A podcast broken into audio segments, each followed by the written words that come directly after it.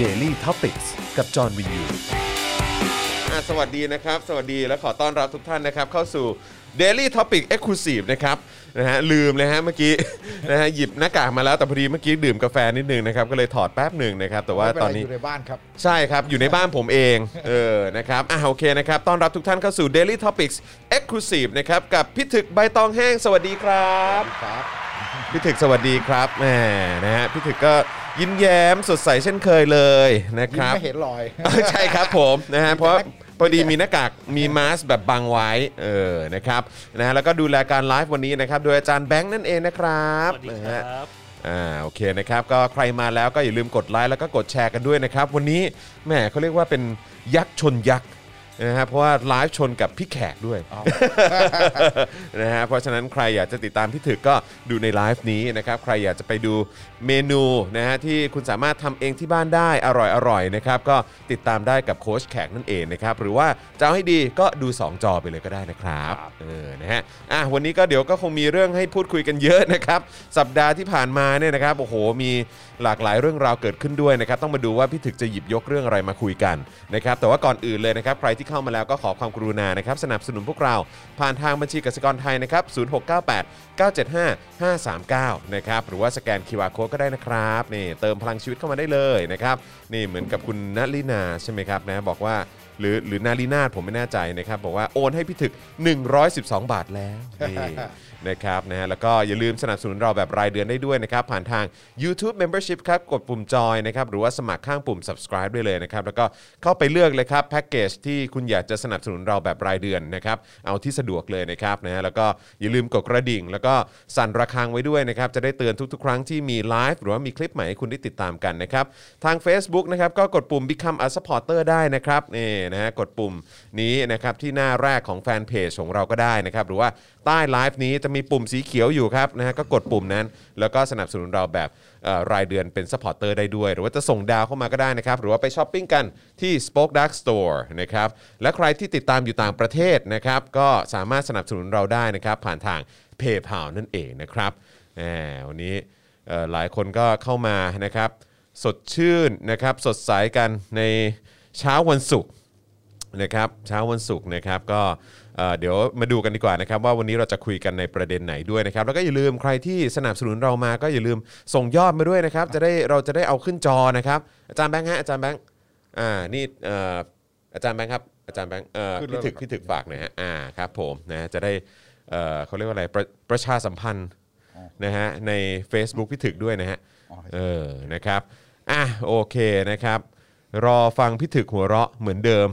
คุณทาวินบอกนะฮะ หัวเราะกับอะไรฮะข่าวลือ ไม่รู้ เอ ทำไม อ มันไปขนาดเนี้ย มันไปขนาดนี้เลย เท่าที่ผมเห็น เห็นเมื่อกี้ ใคร ใครบอกนะฮะ บอกว่าเหมือนแฮชแท็กอะไรต่างๆ นี่มันไปเป็น ไปเป็นล้านเลยนะฮะเนี่ย ผมก็ตกใจมากเลยนะครับ 2 ล้านกว่าละ เออ นะครับ อะไรมันจะขนาดนั้นนะครับ เออเราก็ไม่เห็นรู้ว่าข่าวลืออะไรเนาะ อืม ครับผม ทำไมมันกลายเป็นคนเชื่อว่าเป็นคนก็รู้แล้วไม่ใช่เหรอว่ามันไม่ค่อยไม่ใช่ข่าวจริงถ้าลือ เออ ว่า มัน มัน มั มัน นก็ มันยังแฮชแท็กเยอะอยู่ล่ะ เออเยอะฮะสองล้านครับ ตอนนี้ 2 ล้านครับ เท่าที่เห็นนะครับเออนะฮะห้าล้านแล้วเหรอ ผมเห็นทำไมใน Twitter ผมมันขึ้นมาแค่ 2 ล้านเองผมก็เลยไม่ไม่ไม่ชัวร์เหมือนกัน คือเมื่อกี้เห็นคอมเมนต์เข้ามาก็บอก 5 ล้านนะครับ แต่ว่าพอดีผมเปิดเข้าไปที่มันขึ้นว่า trending in Thailand ตอนนี้มัน 2 ล้านทวีตนะเออไม่รู้ว่ารวมใน Facebook อะไรพวกนี้ด้วยหรือเปล่านะครับนะฮะ เตอร์ผมสามล้านสอง อ๋อสามล้านสองเหรอเออมันมันไม่เท่ากันเหรอเนี่ยคุณชัยมงคลบอกว่าพุ่งไปถึง 5 ล้านแล้วครับ เออนะครับอ่ะโอเค ก็เดี๋ยวรอให้มันมีอะไรคอนเฟิร์มอะไรออกมาก่อน ผมคิดว่าแล้วหลังจากนั้นเราก็คงคุยอะไรกันได้นะครับนะฮะแต่ว่าถ้าตอนนี้อะไรก็ตามที่มันยังเป็นข่าวลืออะไรอย่างเงี้ยเราก็คงไม่สามารถจะหยิบยกขึ้นมา เรา คุย ก็ กัน ไม่รู้ ได้ ว่าอะไรคือข่าวลือ ใช่ เราก็พูดได้ไงว่ามันเป็นข่าวลือ ใช่ คือเราก็ แล้วเราก็ ออ เฮฮา ก็มันเป็นข่าวลืออ่ะ มันคือ เ ข่าวลือ มันคือข่าวลือเออนะครับ แล้วมันก็เป็นข่าวเราก็เพียงแต่สงสัยว่า ข่าวลืออะไรมันทำให้คนเฮฮาทั้งประเทศ ได้ขนาดนี้ เออ ได้ขนาดนี้นะครับ ดูทุกคนพร้อมใจกันมาก รู้สึกว่ามันเป็นอะไรที่มันวัดความสนุกสนานของ ครับ น ผม ได้ วัดวัดจริงๆฮะวัดจริงๆฮะแล้วก็เขาเรียกว่าเป็นคล้ายๆ กันการทำโพลนะฮะกับความรู้สึกของสังคมเลยนะครับนะฮะอ่าใช่คุณปรางภัยบอกว่าเมื่อเช้า 5 ล้านค่ะ คุณฮิบิโนบอกว่า 3.25 นะครับอ่าโอเคงั้นเชื่อแล้วว่าว่าว่าไปเป็นหลายล้านจ แต่ไม่ ริง ต่ำกว่าสามล้าน ๆ ไม่ต่ำกว่า 3 ล้าน ใช่ไหม ไม่ต่ำกว่า ใช่ไหม 3 ล้านไม่ต่ำกว่า 3 ล้าน โอ้ นะครับ นี่ มันเป็นการวัดเลตติ้ง ครับผมถูกต้องเลยครับ นะฮะอ่ะโอเคนะครับก็เดี๋ยวอีกสักครู่เราจะเริ่มต้นเนื้อหากันแล้วนะครับ ที่เราจะคุยกันในวันนี้นะครับมีคนบอกว่าเสียงเสียงเสียงพี่ถึกเบาไปนิดนึงอ่ะเดี๋ยวเดี๋ยวเดี๋ยวอาจารย์ ครับ แบงค์เพิ่มเพิ่มเพิ่คมรับ เสียงให้ ครับ นะครับนะฮะต้องขออภัยเสียงผมอาจจะ เสียงผมพอดีพอพอจัดแบบใส่มาสก์มาหลายวันนี้ก็จะเริ่มรู้แล้วว่าจะต้องเปล่งเสียงขนาด ไหน ให้มันชัดนะครับนะฮะโอเคนะครับอ่ะผมคิดว่าเดี๋ยวอีกสักครู่เราเริ่มกันเลยดีกว่านะครับแล้วก็ย้ำอีกครั้งนะครับ ว่าคุณผู้ชมสามารถสนับสนุนพวกเราได้ผ่านทางบัญชีกสิกรไทยนะครับ0698 975 539 หรือสแกน QR Code ก็ได้นะครับพี่ถือครับเป็นยังไงบ้างครับในช่วงสัปดาห์ที่ผ่านมา โอ้ หลากหลายเรื่องราวเหลือเกิ โอ้ น เรื่องมันเยอะมากเลยนะ เราไม่ได้คุยกันสองอาทิตย์ ใช่ไหมฮะ ไม่ว่าจะเป็นแบบวัคซีน ความเชื่อมั่นเรื่องวัคซีน ความเชื่อมั่นเรื่องวัคซีนเรื่องการติดเชื้อแบบคลัสเตอร์ใหญ่ในเรือนจำอะไรแบบนี้ โอ้โหก็ ซึ่ง มี ถ้า เรื่อ ไม่ งน่ามได้าก ลัว จากลุง ทำใช่ฮะ ถ้าลุงไม่โพสต์บอกว่าตัวเองติดเอ่อ ครับ เอ่อกรมราชทัณฑ์ก็คง ครับ เอามาเปิดเผยว่า มี มี คนติดเยอะขนาดนี้ใช่เออ สองพันแปดนี่นานมากแล้วด้วยตั้งแต่วันที่สอง ใช่แล้วก็คือเขาก็ไม่เห็นเอาไปรวมกับที่สบคแจ้งเล เพิ่ ย งเอา เนาะ มารวมเมื่อวาน โอ้นะครับ ใช่ไหมฮะ ใช่อย่างนั้น แล้วตกลงคนก็เลยแบบตกใจกันไปหมดว่าเรือนจำทั่วประเทศเนี่ยมันมีร้อยสี่สี่แห่ง อืม เอ่ออันนี้มันแค่สองแห่งที่อื่น ครับ ติดหรือเปล่า คือแค่ขนาด เพราะเรื ใน อน กรุง จำที่ เท ไหนพก็ เนาะ ตามแต่ อืมค ถ้า รับ มันติดปุ๊บนี่มันไปหมดนะครับ ครับ นอนกันห้องละสามสิบคนเนี่ย อืม ใช่ไหมครับมันยังไงมันก็ไปหมดเพราะฉะนั้นมันก็ลือกันสะพัดไปหมดแล้วตอนนี้ อือฮึ เห็นก็มีที่โคราชบอกบอกว่ารีบสยบข่าวลือบอกไม่มีไม่มีคนติดในเรือนจำอะไรอย่างเงี้ยใช่ไหมฮะ อืม แต่ถ้าคุณไม่ล็อกนะครับ ถ้าหมายถึงว่าไม่ใช่แค่ห้ามเยี่ยมห้ามเยี่ยมเนี่ยมันห้ามมาตั้งนานแล้ว อือฮึอือฮึ แต่ถ้าถ้าไม่ล็อกบอกว่าผู้คุมห้ามเข้าออกเลยอะไรต่างๆเนี่ย ครับ เดี๋ยวมันก็ติดได้ อืม ถ้ามันติดเมื่อไหร่ก็ไปหมด ครับอืม ใช่ไหมฮะถ้าติดแล้วก็คือ ผมก็ยังไม่รู้ว่าตอนนี้ตกตกลงราชทัณฑ์ใช้วิธีไหนในการรักษาในเรือนจำ ครับอือฮึ เพราะว่าคนมันแออัดอย่างนั้นคุณไปแยกคนยังไง แล้วเอาทำอะไรไปโรงพยาบาลสนามเป็นแบบไหนคือไม่รู้อะ อืม มาตรการมันไม่มีใครรู้เลยแล้ว คือได้ มันเป็น ได้ เรื่อ ฟังแต่เขาแถลง อ่า แต่ว่าเราเราก็ไม่ได้เราไม่ได้เข้าไปติดตามจริง ๆ ว่า เรื่องที่น่า ขั้นตอน ห่วง เป็นยังไง มาก ครับ เพราะว่าสวัสดิภาพคนแล้วโรงพยาบาลเรือนโรงพยาบาลราชทันมันก็นิดเดียว อืม เหมือนกับผมก็ถามว่าเอ่อคุณบอกว่าไม่ให้ไม้ประกันเนี่ยนะแล้วบอกว่าไม่ส่งตัวมาธรรมศาสตร์อย่างเงี้ยใช่ไหมฮะทำไมไม่ส่งอะ อืม โรงพยาบาลราชทันเนี่ย ไม่ได้บอกก็ไม่ได้บอกว่าแย่ เพียงแต่ประสิทธิภาพเขาเขาจะรับคนได้สักเท่าไหร่ อืม คนติดอยู่นะตั้งสองพันแปดทำ ครั ไม บ คุณต้องมาหวงตัวไหม อืม คุณก็ส่งถ้าเขามีเป็นมีคนจะเอาออกไปที่อื่นก็ส่งไปสิใช่ไหม ครับ คือส่งไปไกลๆแบบพยายามกระจายคนออกอะ อืม กระจายคนออกให้มากที่สุด เพราะไม่งั้นเนี่ยเขาจะรับภาระยังไงข้างใน ครับ อืม อันนี้คือคือเรื่องที่แบบว่าจริง ๆ แล้วเราดูแล้วเราก็ถามว่าเอ้ยมันทำไมมันมันต้องเอ่อมากักกักๆไม่ให้ไม้ออกใช่ไหมพระอานนท์ก็ไปอยู่โรงพยาบาลธรรมศาสตร์ ครับ อาการก็ดูดีขึ้นแล้วเท่าที่รู้กันภายในนะฮะ ครับ ก็คือมันก็มีคนสอบถามมาได้ ก็เชื้อลงปอด แต่ว่าก็ก็หายแล้วอะไรเงี้ยใช่ไหมฮะ อืม คือถ้าแบบนี้เนี่ยจริง ๆ แล้วโรงพยาบาลโรงพยาบาลในเราเป็นห่วงว่าคนคนในคุกเป็นขนาดนั้นร่วมสามพันโรงพยาบาลราชทันมันนิดเดียวเอง ครับ จะรับไหวเหรอ อืม อืม อืม แล้วสามพันโดยสถิติเนี่ยมันต้องมันจะไปนำไปสู่การตายนะ อืม ใช่ครับ มันจะไม่ตายได้ไงอะ ใช่ ไหมฮะ ใช่หใช่รือว่าเชื้อในเรือนจำนี่มันพิเศษ นั่นน่ะ สิ นั่นน่ะสิ คนในเรือนจำแข็งแรงเหรอ ครับอืม เออ มันจะเป็นไปได้ยังไง อืม มันต้องมี ICU มันต้องมีอะไรใช่ไหมฮะ ครับครับ อย่าง อืม ลุงเฮียอะไรเฮียซงใช่ไหม อ่าใช่ เฮี ใช่ ยซง ใช่ ไอ ใช่ ซียูไปแล้วอย่าง ใช่ เงี้ย ตอนนี้เฮียซงอยู่ ICU แล้วก็เมื่อเช้านี้ที่มีข่าวล่าสุดมาที่ผมเห็นมีการแชร์แล้วก็ทวีตกันเยอะๆเนี่ยก็คือประเด็นของไมค์นะครับที่เอ่อทางคุณแม่ใช่ไหมครับ แล้วก็ทางทนายเอ่อกฤษดางเองก็พยายามเอ่อประสานว่าให้ส่งตัวไปที่โรงพยาบาลธรรมศาสตร์อย่างที่พี่ถึกบอกแหละ แต่ว่าทางเอ่อราชทันบอกว่าเอาอยู่ เอา บอก อยู่ ว่าไหว เขา อยู่ เอาไม้อยู่ได้ ผมก็ เออ ถ้าเขารับปากอย่างนั้นก็เอาอยู่ แต่เขามีนักโทษอีกสองพันกว่าคนที่เขาต้องดูแล นั่นน่ะสิ เขาจะมากักไว้ทำไม ครับอือฮึ มันเสียหน้าอะไรหรือว่า อืม แบบนั้น อืม มัน มันมีปัญหาอะไรเหรอ ตั้งใจใช่ไหมฮะ อือฮึครับ จริง ๆเขาเขาเอาอยู่ แต่ว่าถ้าส่งได้เขาก็ควรจะส่งเพราะเขาต้องดูแลคนอีกตั้งเยอะ อืม จริง ๆ ผมว่านะมันต้องตั้งทีมแพทย์เข้าไปช่วยแล้วนะ อือฮึ ระดับโรงพยาบาลราชทันเนี่ยจะดูแลคนสามพันเนี่ยมันมันจะไหวเหรอ มันเยอะนะอืม เออ มันเยอะมากเลยนะฮะอืม ทีนี้ปัญหาคือว่าถ้าเราดูมันช่วงที่ผ่านมาใช่ไหมฮะมันก็มันแบบเออรัฐบาลมันตกเยอะ ครับ ใช่ไหมฮะคนก็ไม่เชื่อมั่นเรื่องวัคซีน ถึงตอนนี้คนก็ไม่เชื่อมันเชื่อมั่นไม่เชื่อมั่นหมอด้วย อือฮึ เอ่อด่าหมอด้วย ครับ เหมือนกับแบบว่าเอ่ออะไรนะหมอบอก วัคซีนที่ดีคือวัคซีนที่มี เนี่ย ก็มีคนเขาเปรียบเทียบน่ะที่เพจนั้นนะเพจหนึ่งที่ที่เขาเปรียบเทียบเขาบอกว่า วัคซีนที่ดีคือวัคซีนที่มีเราเปรียบเทียบใหม่สิ อืม วัคซีนที่ดีที่สุดคือวัคซีนที่ที่มีอยู่ อืม รถเมย์ที่ดีที่สุดคือรถเมย์ที่มีอยู่ ซึ่งดูแต่ละอย่างแล้วอืมครับ อะไร ผม ต่างๆในประเทศเราเนี่ยอะไรที่ดีที่สุดมันคือสิ่งที่มีอยู่เหรอ ครับ เออถ้าพูดอย่างเงี้ยมันเท่ากับว่า มันด้อยค่าประชาชนผู้เสียภาษีใช่ไหมครับเออคุณอย่าไปเรียกร้องให้มากกว่านี้ ครับ คุณอย่าเรียกร้อง ที่ มากกว่า มีอยู่ นี้ก็มีรถเมย์ให้ ก็ดี ณ แค่ไหนแล้ว ดี อืม ดีแค่ไหนแล้ว อืม อะไรอย่างเงี้ยใช่ไหมฟุตบาทถถนนเป็นอย่างนี้ก็ดีแค่ไหนแล้ คว รับ อะไรอย่าง ครั เงี้ย บอือฮึ เอ่อการบริการของรัฐอะไรต่างๆที่เป็น ครับ แค่นี้มันก็ดีที่ไหนแล้ว ผมก็เลยแซวไปอีกว่าอ้าวงั้นนายกที่ดีที่สุดคือนายกที่มีอยู่อะ อืม ใช่ไหม คือเอาแค่นี้เหรอ อย่าทางใจดำสิครับ เออ เอาแค่นี้เหรอ แล้วมันอันนี้คือที่มีนี่ไม่ได้ว่าเราเลือกด้วยนะ อือฮึครับผม สองร้อยห้าสิบสวเลือกให้เรา ครับ ว่า ผ มี ม อยู่ เขา แค่นี้ จิ้ม ใช่ มา ไหม นะฮะ เออเขาจิ้มมาแค่นี้ใช่ไหม ครับ เออเพราะฉะนั้นเราก็เราก็ไม่มีสิทธิ์เลือกแล้วเราต้องบอกว่าเราต้องทนแค่นี้เหรอ อืม นั้นทุกวันนี้เนี่ยถามว่าประชาชนเนี่ยฉีดวัคซีนไหมฉีด อืม มันก็ต้องฉีดแหละ คือแต่อันนี้ก็คือแยกกันแยกกันด้วยก็คือว่า ถ้าเราลงทะเบียนตอนนี้ ไอ้ที่จะฉีดเราเนี่ย รอบที่มันจะเป็นอยู่นี่คือแอสตราเซเนกาใช่ไหมฮะแอสตราเซเนกามันก็พอเชื่อถือได้ อือฮึ มันก็ไม่ได้ไม่ได้บอกว่าแย่อังกฤษมันก็ใช้ได้ผล ค ใช่ รับ ไหมฮะ ผม แต่ที่เป็นปัญหาอยู่ก็คือว่าไอ้ที่มันรอบแรกที่มันที่มันฉีดกันอยู่นี่คือซีโนแวค อืมอือฮึ รอบที่ฉีดกันอยู่ตรงนี้คือมันซีโนแวคซีโนแวคซึ่งเพิ่งจะมีข่าวดีหน่อย จากบูมเบิร์กที่ว่ามันที่อ้างว่าใช้ในบราซิลกับอินโดนีเซียแล้วมันได้ผล อ่าใช่ที่เขาบอกว่าจากการใช้ในชีวิตจริง อ่ะ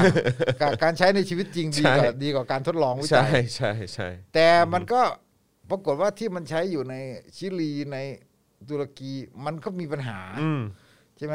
ในประเทศตะวันออกกลางหลายประเทศที่ใช้ใช้ซีโนแวคก็มีปัญหา คือคือเอาตรงๆในบ้านเรามันก็มีหลายเคสหลายเคสที่ก็คลุมเครือ ใช่ ใช่ไหมฮะ คือในบ้านเราเนี่ย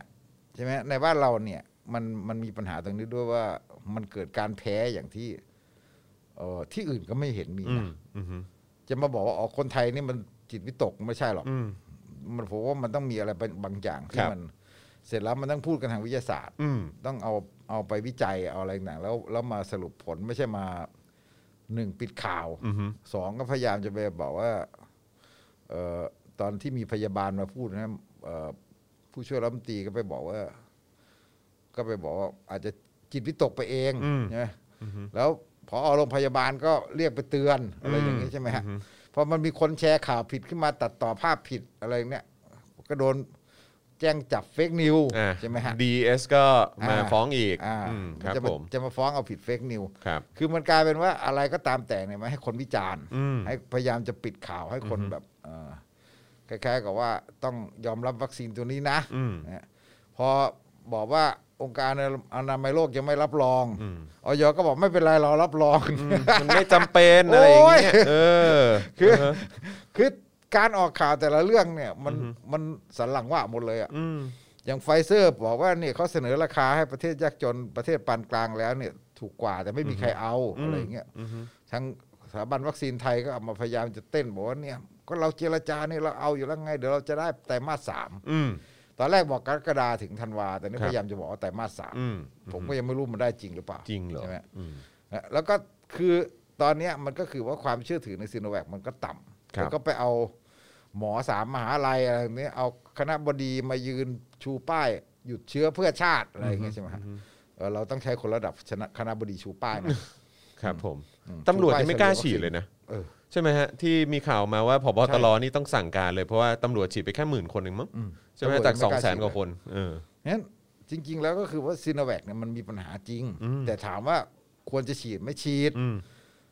ก็ต้องบอกประชาชนไปสิว่าควรจะฉีด อืม คือ แต่ว่าเวลาบอกเนี่ย มันต้องบอกให้แบบว่าเอ่อมันต้องบอกให้แบบบอกพูดตามความจริง ว่ามันอาจจะมีปัญหามันอาจจะแพ้อย่างนั้นอย่างนี้ ครับ แล้วเดี๋ยวเราจะไปพยายามวิจัยดูว่าตกลงมันเกิดจากอะไรใช่ไหมแต่ว่าผลวิจัยทั่วไปเนี่ยมันก็คือว่า มันยังดีอ่ะมันใช้ได้ดีกว่าไม่มี อืมอืมอืม มันดีกว่าไม่มีมันก็ที่เขาบอกว่าก็คือแบบเอ่อมันก็คุณคุณอย่ามาพยายามปั้นให้มันเลิศเลยใช่ไหมผมเห็นที่สบคออก 16 ข้อจากหมอสามมหาลัยอะไรพยายามจะบอกว่า วัคซีนทุกยี่ห้อดีเหมือนกันหมดอะไรอย่างงี้มันไม่ใช่ซีโนแวคเนี่ยใช่ไหมฮะ ผลการวิจัยมันชี้หมดแล้วว่าเอ่อผลการวิจัยหรือผลการใช้ทั่วโลกเนี่ย มันชี้หมดแล้วว่ามันคือวัคซีนที่เอ่อ ได้รับความเชื่อถือน้อยที่สุดอะ อือฮึอือฮึ มันคือวัคซีนที่ได้รับความเชื่อถือน้อยที่สุด ครับอือฮึ แล้วก็เอ่อมันเป็นจริงๆ จีนก็ใช้ซิโนฟาร์มมากกว่า อ่าใช่ จีนก็ไม่ใช้ซิโนแวค ครับ ไอ้ที่บอกว่าจีนประสบความสำเร็จเนี่ยคนก็ไปส่งต่อทางไลน์ผมก็เห็นว่าอุ๊ยเนี่ย ตอนนี้มันมาใหม่แล้วพวกประเภทเฟกนิวสายรัฐบาลสายโออะ คือ บอกอเมริกากำลังจะติดรอบที่สี่แล้ว ความจริงมันข่าวเก่าตั้งเดือนมีนา ครับผม เอามาโพสต์กันบอกว่า อเมริกาจะติดรอบที่สี่แล้วทั้งที่ฉีดไฟเซอร์ จีนน่ะฉีดฉีดซิโนแวคซิโนฟาร์มก็ อือฮึไม่มี หา ปั ย ญ หม หา ดไม่มีปัญหาจัดคอนเสิร์ตกันแล้ว ครับ ไม่ใช่ฮะจีนฉีดจีนเนี่ยใช้ซิโนฟาร์มเป็นหลักครับ อืม ซิโนฟาร์ม ครับผม เราก็ยังไม่รู้ว่ายังไงหรอกแต่ว่าที่ผลผลการที่ตัวเลขมันใช้มันก็คือว่า จีนก็ไม่ได้ใช้ซิโนแวค อือฮึ ซิโนฟาร์มเป็นของทางการซิโนแว ครั ค บผม มันเป็นของรัฐวิสาหกิจของ เอกชน อ่าใช่ไหมฮะของเอกชนอะคือ ครับ จีนมันไม่มีเอกชนแบบ อ่าอ่าใช่ใช่เป็นของใช่รัฐวิสาหกิจ ใช่อืม คือลักษณะอย่างนี้เนี่ยเราพยายามจะมาปั่น อือฮึ ปั่นความเชื่อถือแล้วมันทำมันกลายเป็นมันทำลายความเชื่อถือของหมออ อือฮึ ความเชื่อถือที่มีต่อหมอ อือฮึ เนี่ยที่มีต่อผู้เชี่ยวชาญ อือฮึ แล้วพวกนี้ก็ยังมาโอดครวญบอกว่าอ่ามีพวกโลกออนไลน์เนี่ยแบบมีคนแบบเอ่ออะไรอ่ะพยายามดิสเครดิต อืม คือโลกออนไลน์มันไม่ได้ดิสเครดิตด้วยตัวเองได้ มันดิสเครดิตด้วยการที่ไปเอาข้อมูลจากต่างประเทศมา ครับ เอาข้อมูลจากต่างประเทศมาให้ดูกันซีโนแวคนี่มีปัญหาชัด ๆ เลยข้อหนึ่งเนี่ยก็คืออเอ่อสมมุติว่าผมฉีดซีโนแวคใช่ไหมผมผมไม่เป็นไร ผมอาจจะป่วยไม่หนัก ครับ ไม่ตายแต่ว่าผมยังแพร่เชื้อให้คุณได้อะไรอย่างเงี้ยใช่ไหมนั้นมันมีปัญหาตรงนี้ชัดขนาดที่ตัวอื่นเขาเขาเขามีประสิทธิภาพ ทีนี้เราข้างหน้าคือมันคือแอสตรา อืม แอสตราก็ดูเหมือนว่ามันมีปัญหาในต่างประเทศหลายหลายประเทศคือมันพบเรื่องหลอดเลือดอุดตันสูงขึ้น อ่าใช่ ข่าวล่าสุดนี่ก็บอกว่ายกเลิกไปอีกหลายประเทศละ ใช่ เมื่อวานนี้ก็ที่มีรายงานมาก็ผู้หญิงตั้งครรภ์เสียชีวิต อืม ทีนี้เราก็สงสัยว่าพอมันมาถึงเราเนี่ยรัฐบาลจะทำแบบเอ่อที่ทำกับซีโนแวคนี่ปะรัฐบาลจะทำแบบเอ่อปกปิดข่าวอะไรอย่างเงี้ยใช่ไหมฮะเออแล้วหนึ่งปกปิดข่าวสองบอกว่าอืมอะไรแบบมีปัญหาจากเรื่องอื่นใช่ไหมฮะแล้วคุณก็ไม่แถลงยังมีพันตำรวจโทรตายเนี่ย ความจริงก็คือมันก็ต้องอธิบายทางมันก็อธิบายทางอะไรแบบนี้ใช่ไหมทางทางการชนะสูตรพลิกศพทางอะไร ครับผ ต่างๆมมันต้องมันต้องอธิบายได้ต้องด้วยการผ่าศพด้วยอะไรต่างๆเนี่ยคุณ ครับ ก็อธิบายมาแล้วแล้วหมอผู้เชี่ยวชาญที่มันอยู่ในโลกออนไลน์ทั้งหลายเนี่ยมันก็มันก็สามารถที่จะเอ่อฟังและอธิบายกันได้ว่า โอเคใช่อะไรอย่างเงี้ยไม่ใช่ไม่ใช่จากวัคซีนหลอก ครับผม คือแต่การพยายามที่จะตอบเรื่องตอบปัญหาเรื่องพวกนี้ของรัฐเนี่ยมันมันพยายามจะใช้วิธีเฉยไฉ อืม ใช้วิธีเฉยๆซึ่งอันเนี้ยคนไม่เชื่อมั่นรัฐบาลอยู่แล้ว คนไม่เชื่อมั่นรัฐบาลแล้วก็คนก็มองว่ารัฐบาลเอ่อเอ่อโกหกปกปิดอ่ะ อืม โกหกปกปิดมาตลอด ตั้งแต่เรื่องเอ่อเรื่องการรับมือทั้งหลายที่พยายามจะไม่พูดความจริง รัฐบาลกับหมอมีลักษณะเหมือนกันอยู่อย่างใช่ไหมคือ มองประชาชนเป็นเด็ก ครับ แล้วก็คิดว่าพยายามจะเอ่อ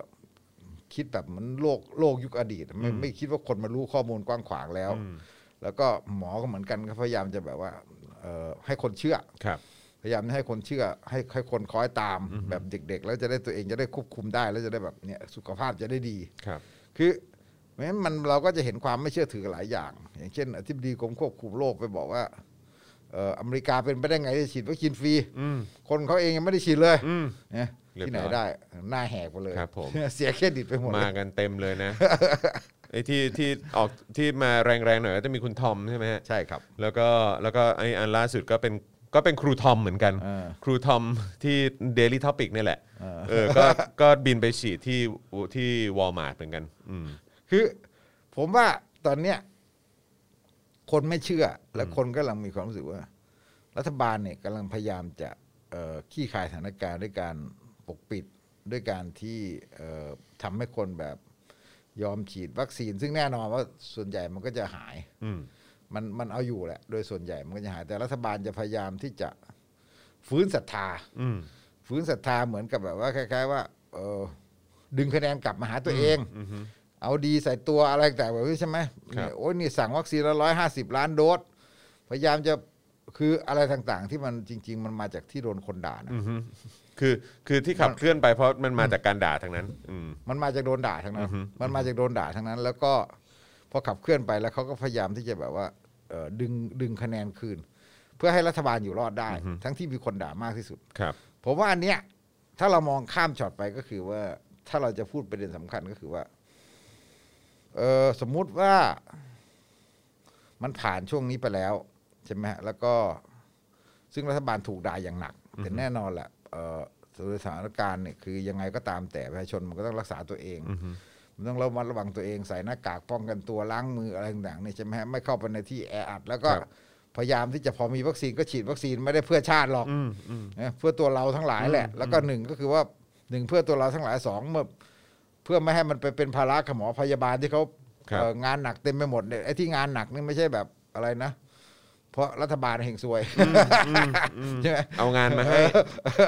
ทำให้เขา เออ ทำให้เขา งานเข้า งานเข้าใช่ไหมงั้นอะไรต่างๆ เหล่านี้เนี่ยเราช่วยมือเราช่วยกันเราร่วมมือกันแล้วเนี่ยนะแล้วเราฉีดวัคซีนแล้วเนี่ยพอสถานการณ์มันดีขึ้นเนี่ยนะฮะ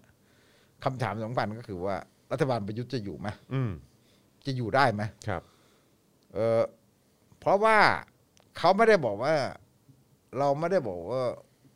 เรียกคะแนนคืนได้นะ อืม ผมไม่คิดว่าเรียกคะแนนคืนได้นะ แต่ผมคิดว่าปัญหาของมันก็คือ อืมสังคมไทยมันจะรู้สึกยอมจำนนอีก อืม คือมันจะรู้สึกตันอีก อืม มันจะรู้สึกว่า ไม่รู้จะไปทางไหน อืม ก็อยู่กับประยุทธ์ต่ออีก อะไรอย่างนี้หรือเปล่า เนี่ย ซึ่งอันเนี้ยมันจะเป็นปัญหาสำคัญมาก แล้วถามว่าเราจะสามารถที่จะเหมือนกับว่ามันผลักดันไปสู่ความเปลี่ยนแปลงอะไรได้ไหมใช่ไหมฮะ มันจะผลักดันไปสู่ความเปลี่ยนแปลงได้ไหม เพราะว่าอย่างเช่น ถ้าเราบอกว่าตอนนี้ภาคธุรกิจทั้งหลายเนี่ยโอ้โหแบบ เจ๊งวินาศสันตโลเลยนะ อืม เอ่อคนรายย่อยเนี่ยอาจจะเจ๊งอะไรต่างๆแต่แต่หมายถึงว่าสำหรับกลุ่มทุนใหญ่ก็ก็ก็คงเซ็งแหละเซ็งแหละอะไรกับรัฐบาลแหละ แต่ทีนี้เวลาที่เขาเหมือนกับว่าเขาในวิธีคิดของเขาเนี่ยพอถึงตอนที่เออสักสามเดือนแล้วเหตุการณ์มันสงบเนี่ยเอ่อมันก็รัฐบาลมันก็เดินหน้าต่อได้อะไรอย่างเงี้ยเขาจะ เขาจะมีความรู้สึกว่าในภาพรวมอะทั้งกลุ่มธุรกิจทั้งสังคมทั้งอะไรในภาพรวมจะมีความรู้สึกว่าเออต้องเปลี่ยนรัฐบาลอยู่ไหม อืม อันนี้คือสิ่งสิ่งสำคัญที่ผมคิดว่ามันมันต้องมันต้องมองไปข้างหน้าว่าเออประเมินอะประเมินสถานการณ์ว่ามันจะเป็นยังไง คือสังคมไทยมันเหมือนกับมันมันยอมจำนนกับการที่ไม่มีทางเลือก อืม พอถึงตอนนั้นมันก็อาจจะคิดว่าช่างมันเถอะช่างหัวมัน อืม เดี๋ยวเออพอฉีดวัคซีนเสร็จเอา เดี๋ยวประมาณต้นปีหน้าเออ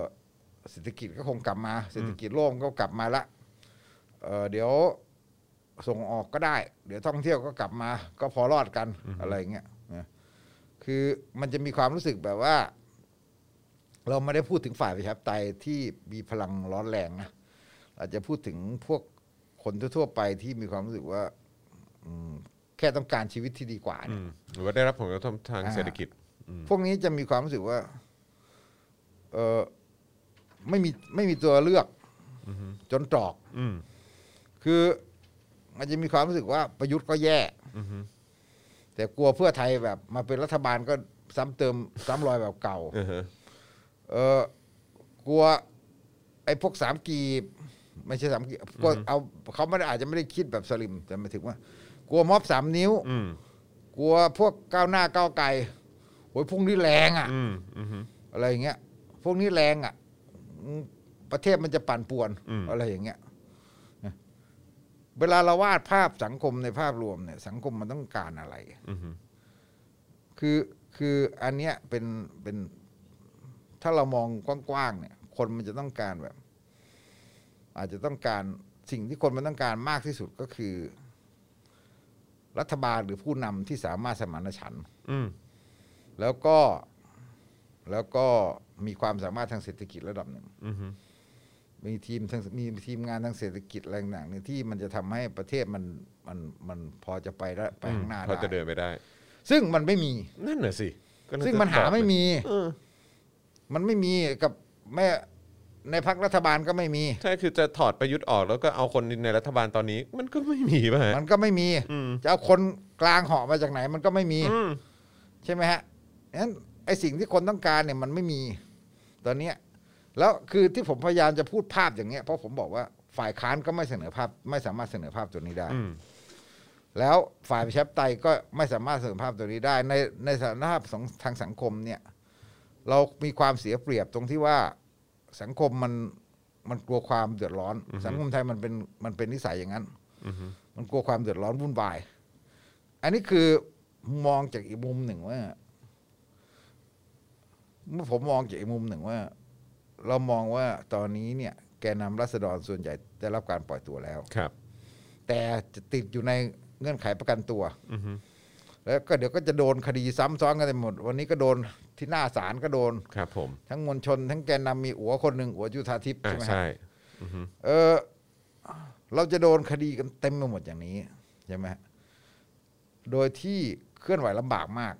อือฮึ ใช่ไหมเคลื่อนไหวลำบากมาก แต่ถามว่าเคลื่อนไหวได้ไหมเนี่ย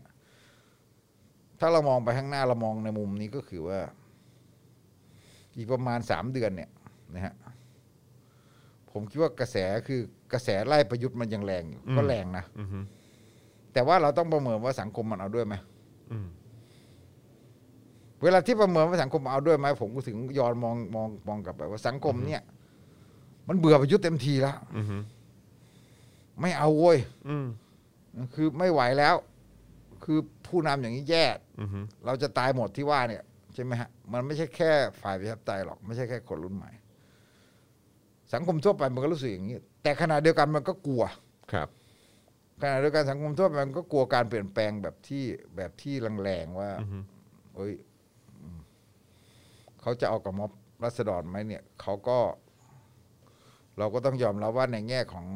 ในแง่ของประชาธิปไตยในแง่ของอะไรต่างๆเนี่ยคนมันก็มีความรู้สึกร่วมบางอย่าง อือฮึ แต่ในแง่ของเออคนที่มันแบบอยู่ในสังคมไทยพื้นฐานมันเป็นนยมก้ากึ่งอยู่ ครับ ใช่ไหมฮะ ครับ มันก็อาจจะแบบคล้าย ๆว่า มันรู้สึกว่ามันจะ เออไปจะ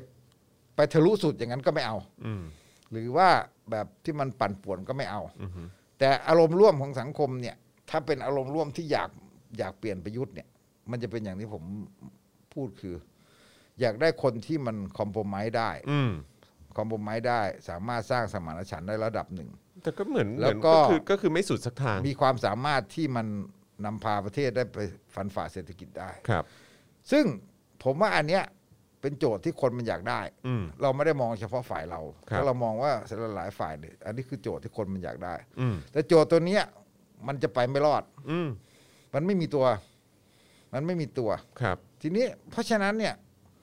หลังจากนี้ไปเนี่ยพอพอพอพอโควิดมันคลี่คลายเนี่ย อือฮึ มันจะเกิดความเปลี่ยนแปลงทางการเมืองไหมเนี่ยมันจึงต้องแบบเออต้องมองดูว่าเราจะผลักดันไปสู่อะไรว่าใช่ไหมคือ คือถ้ามันผลักดันไปสู่ว่าเป็นแบบคือเราเอาเอาอันดับแรกก่อนแนวทางแบบมอบรัษฎรเป็นเรื่องระยะยาว เรื่องที่เรายังไม่มีคำตอบสองการแก้รัฐธรรมนูน การแก้รัฐธรรมนูนก็ยาว อือฮึ การแก้รัฐธรรมนูนทั้งฉบับเนี่ยใช้เวลา ครับ แล้วก็ต้องเป็นภาวะที่สังคมมันมีความสมานฉันท์ระดับหนึ่งมั ครับ มีความรู้สึกว่ามีอารมณ์ร่วมระดับหนึ่ง มันก็ยุค 40 นะฮะ มันก็ต้องมีแบบ คือมันมีบรรยากาศประชาธิปไตยระดับหนึ่ง ซึ่งไม่ใช่ความขัดแย้งที่รุนแรงอย่างนี้ใช่ไหมแล้วก็เอ่อถ้าพูดถึงว่าถ้าอย่างนั้นเนี่ย ไปพูดถึงว่าในการเมืองในระบบรัฐสภา มันก็ถูกล็อกโดยรัฐธรรมนูญอีก อืม มันก็ถูกล็อกโดยรัฐธรรมนูญอีก คือตราบใดที่มันมี 250 สว ใน 5 ปีอยู่อย่างนี้ มันก็จะ มันก็อยู่ในมือประยุทธ์อยู่ตลอด ครับ แล้วพออยู่ในมือประยุทธ์อยู่ตลอด ฝ่ายประยุทธ์เองก็คือ ก็มีแต่ประยุทธ์ ซึ่งบริหารประเทศไม่เอาไหน อือฮึ ไม่ได้เรื่องใช่ไหมแล้วก็คิดแต่เรื่องแบบคือ คิดแต่ทางเรื่องการทหารความมั่นคง แล้วก็จะยิ่งเพิ่มอำนาจขึ้นไปเรื่อยๆ อย่างนี้ใช่ไหมฮะ ภาวะอย่างนี้มันก็คือมันมันคือทางตันหลายด้าน อือฮึ ทางตันหลายด้าน แต่แน่นอนว่าพลังเปลี่ยนไปพลังที่มันจะไล่ประยุทธ์หรือเปลี่ยนประยุทธ์เนี่ยไม่ได้บอกว่าไล่แบบม็อบนะ อือฮึ พลังที่ต้องการเปลี่ยนประยุทธ์ถ้าเราพูดกว้างๆอย่างเงี้ย ครับ มันจะแรงยิ่งกว่าครั้งไหนที่ผ่านมา อืม หลังจากโควิดรอบนี้ใช่ไหมมันมันมันมันมีความต้องการที่จะเปลี่ยนอย่างรุนแรงมาก แต่มันก็จะถูกทำให้เฉอยด้วยการที่บอกว่า หาหาทางออกไม่เจออหาทางออกไม่เจอ แล้วก็ เนี่ยเออหน้าเดี๋ยวเศรษฐกิจมันก็ดีเอง อะไรเงี้ยอืมอะไรแบบเนี้ยนะนี่นี่ผมก็เลยบอกภาพกว้างมัน มันน่าสนใจว่าเราจะชวนกันมองภาพกว้างไงนี่ผมแบบผมผมพูดแบบ ที่ผมก็ยังไม่ได้ ยังไม่ได้มีเอ่ออะไรอยู่ในใจแบบที่มันแบบชัดๆนะ ครับ คือพยายามคิดอยู่ว่ามันจะออกไปสู่ทางไหน อือฮึ ซึ่งไอการออกไปสู่ทางไหนเนี่ย มันมีอีกทางหนึ่งคือมันอาจจะต้องแบบ ไปสู่การเรียกร้องให้ยุบสภาหรืออะไรแบบนั้น อืมแล้วก็เลือกตั้งกันใหม่ อืม แต่ว่าสวก็ยังอยู่ ยุบสภาโดยที่อาจจะต้องผลักดันไปสู่การยุบสภาโดยที่ เออไม่ไม่เอาอำนาจ 250 สว อืม ใช่ไหมฮะยุบสภาโดยที่ไม่เอาอำนาจ 250 สวมันอาจจะเป็นทางที่ดีที่สุด ครับ โดยที่ยังอาจจะแตะโครงสร้างแต่อะไรไม่ได้มาก แต่ว่าคลายทีละเปาะก็คืออว่าอาจจะยุบสภาก่อน ครับ ยุบสภาโดยเรียกร้องว่าให้ให้มีการแก้รัฐธรรมนูญร่วมกันแก้รัฐธรรมนูญแล้วตัดอำนาจ 250 สวแล้วทีนี้คุณจะพลังพลัดประชารัฐจะชนะประยุทธ์จะชนะว่าไป เดี๋ยวค่อยว่ากัน คุณอยากชนะก็ชนะไปช่างมัน แต่ว่าคือ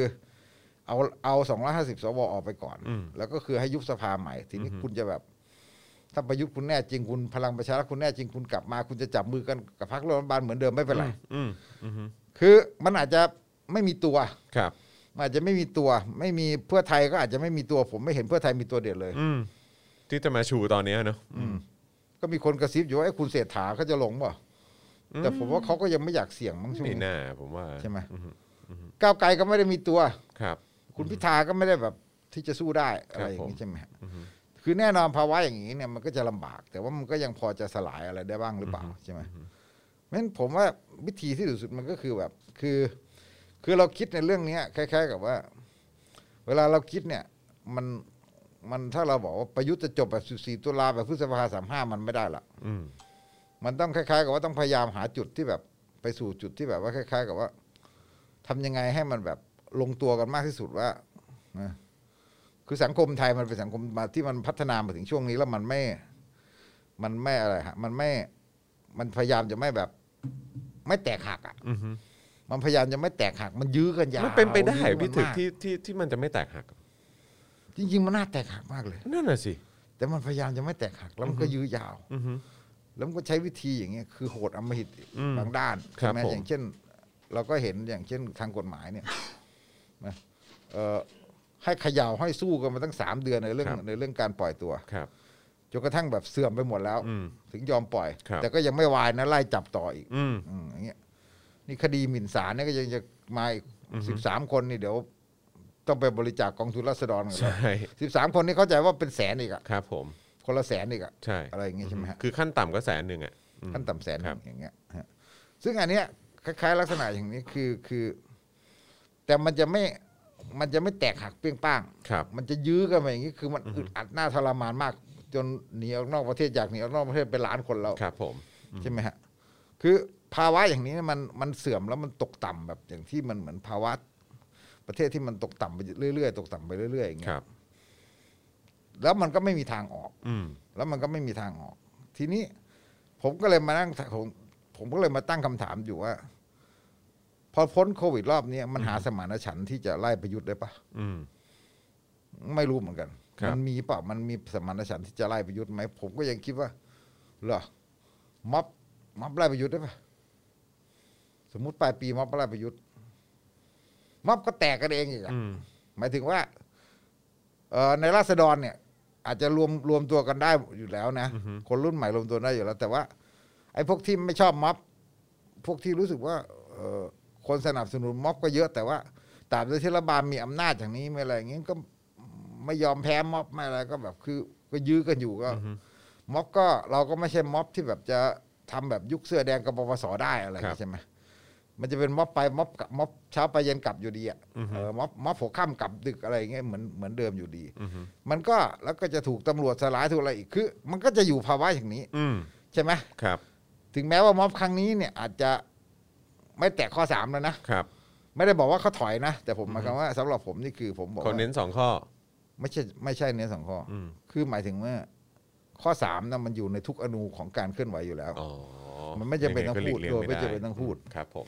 มันไม่จำเป็นต้องพูดมันอยู่ในทุกอนูของการเคลื่อนไหวอยู่แล้ว ครับ ซึ่งมันมันแฝงตัวอยู่แล้ว เรียบร้อยมันเป็น มันเป็นรูปธรรมที่มันอะไรอ่ะมันผลจากการเคลื่อนไหวปีหกสามเนี่ยทำให้ข้อสามมันมันแทรกอยู่เต็มไปหมดอยู่แล้วใช่ไหมในในในในสังคม แต่ว่า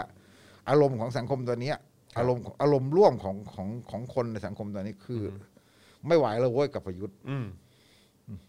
มันเป็นอารมณ์ร่วมของสังคมคือไม่ไหวแล้วเว้ยกับประยุทธ์ ถ้าปล่อยให้บริหารต่ออย่างเงี้ยมันมันแย่แน่ ครับ ใช่ไหม อารมณ์ร่วมมันเป็นอย่างนี้ เพราะฉะนั้นไอการที่จะไล่ประยุทธ์เนี่ยทำยังไงนะแต่ว่าม็อบไล่เนี่ยมันก็ไม่ลงม็อบไล่ก็ไม่ลง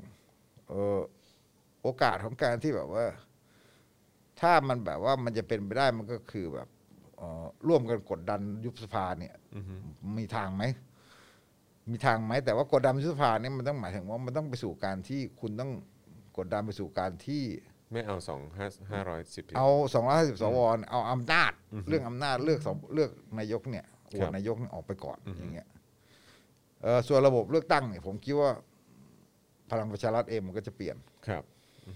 พลังประชารัฐเองก็จะเปลี่ยนแล้วก็เห็นไพบูลย์เสนอมาละแต่ว่าก็เสนอแบบที่ตัวเองได้เปรียบอะนะ ครับผม เพราะฉะนั้นเราจะเห็นว่า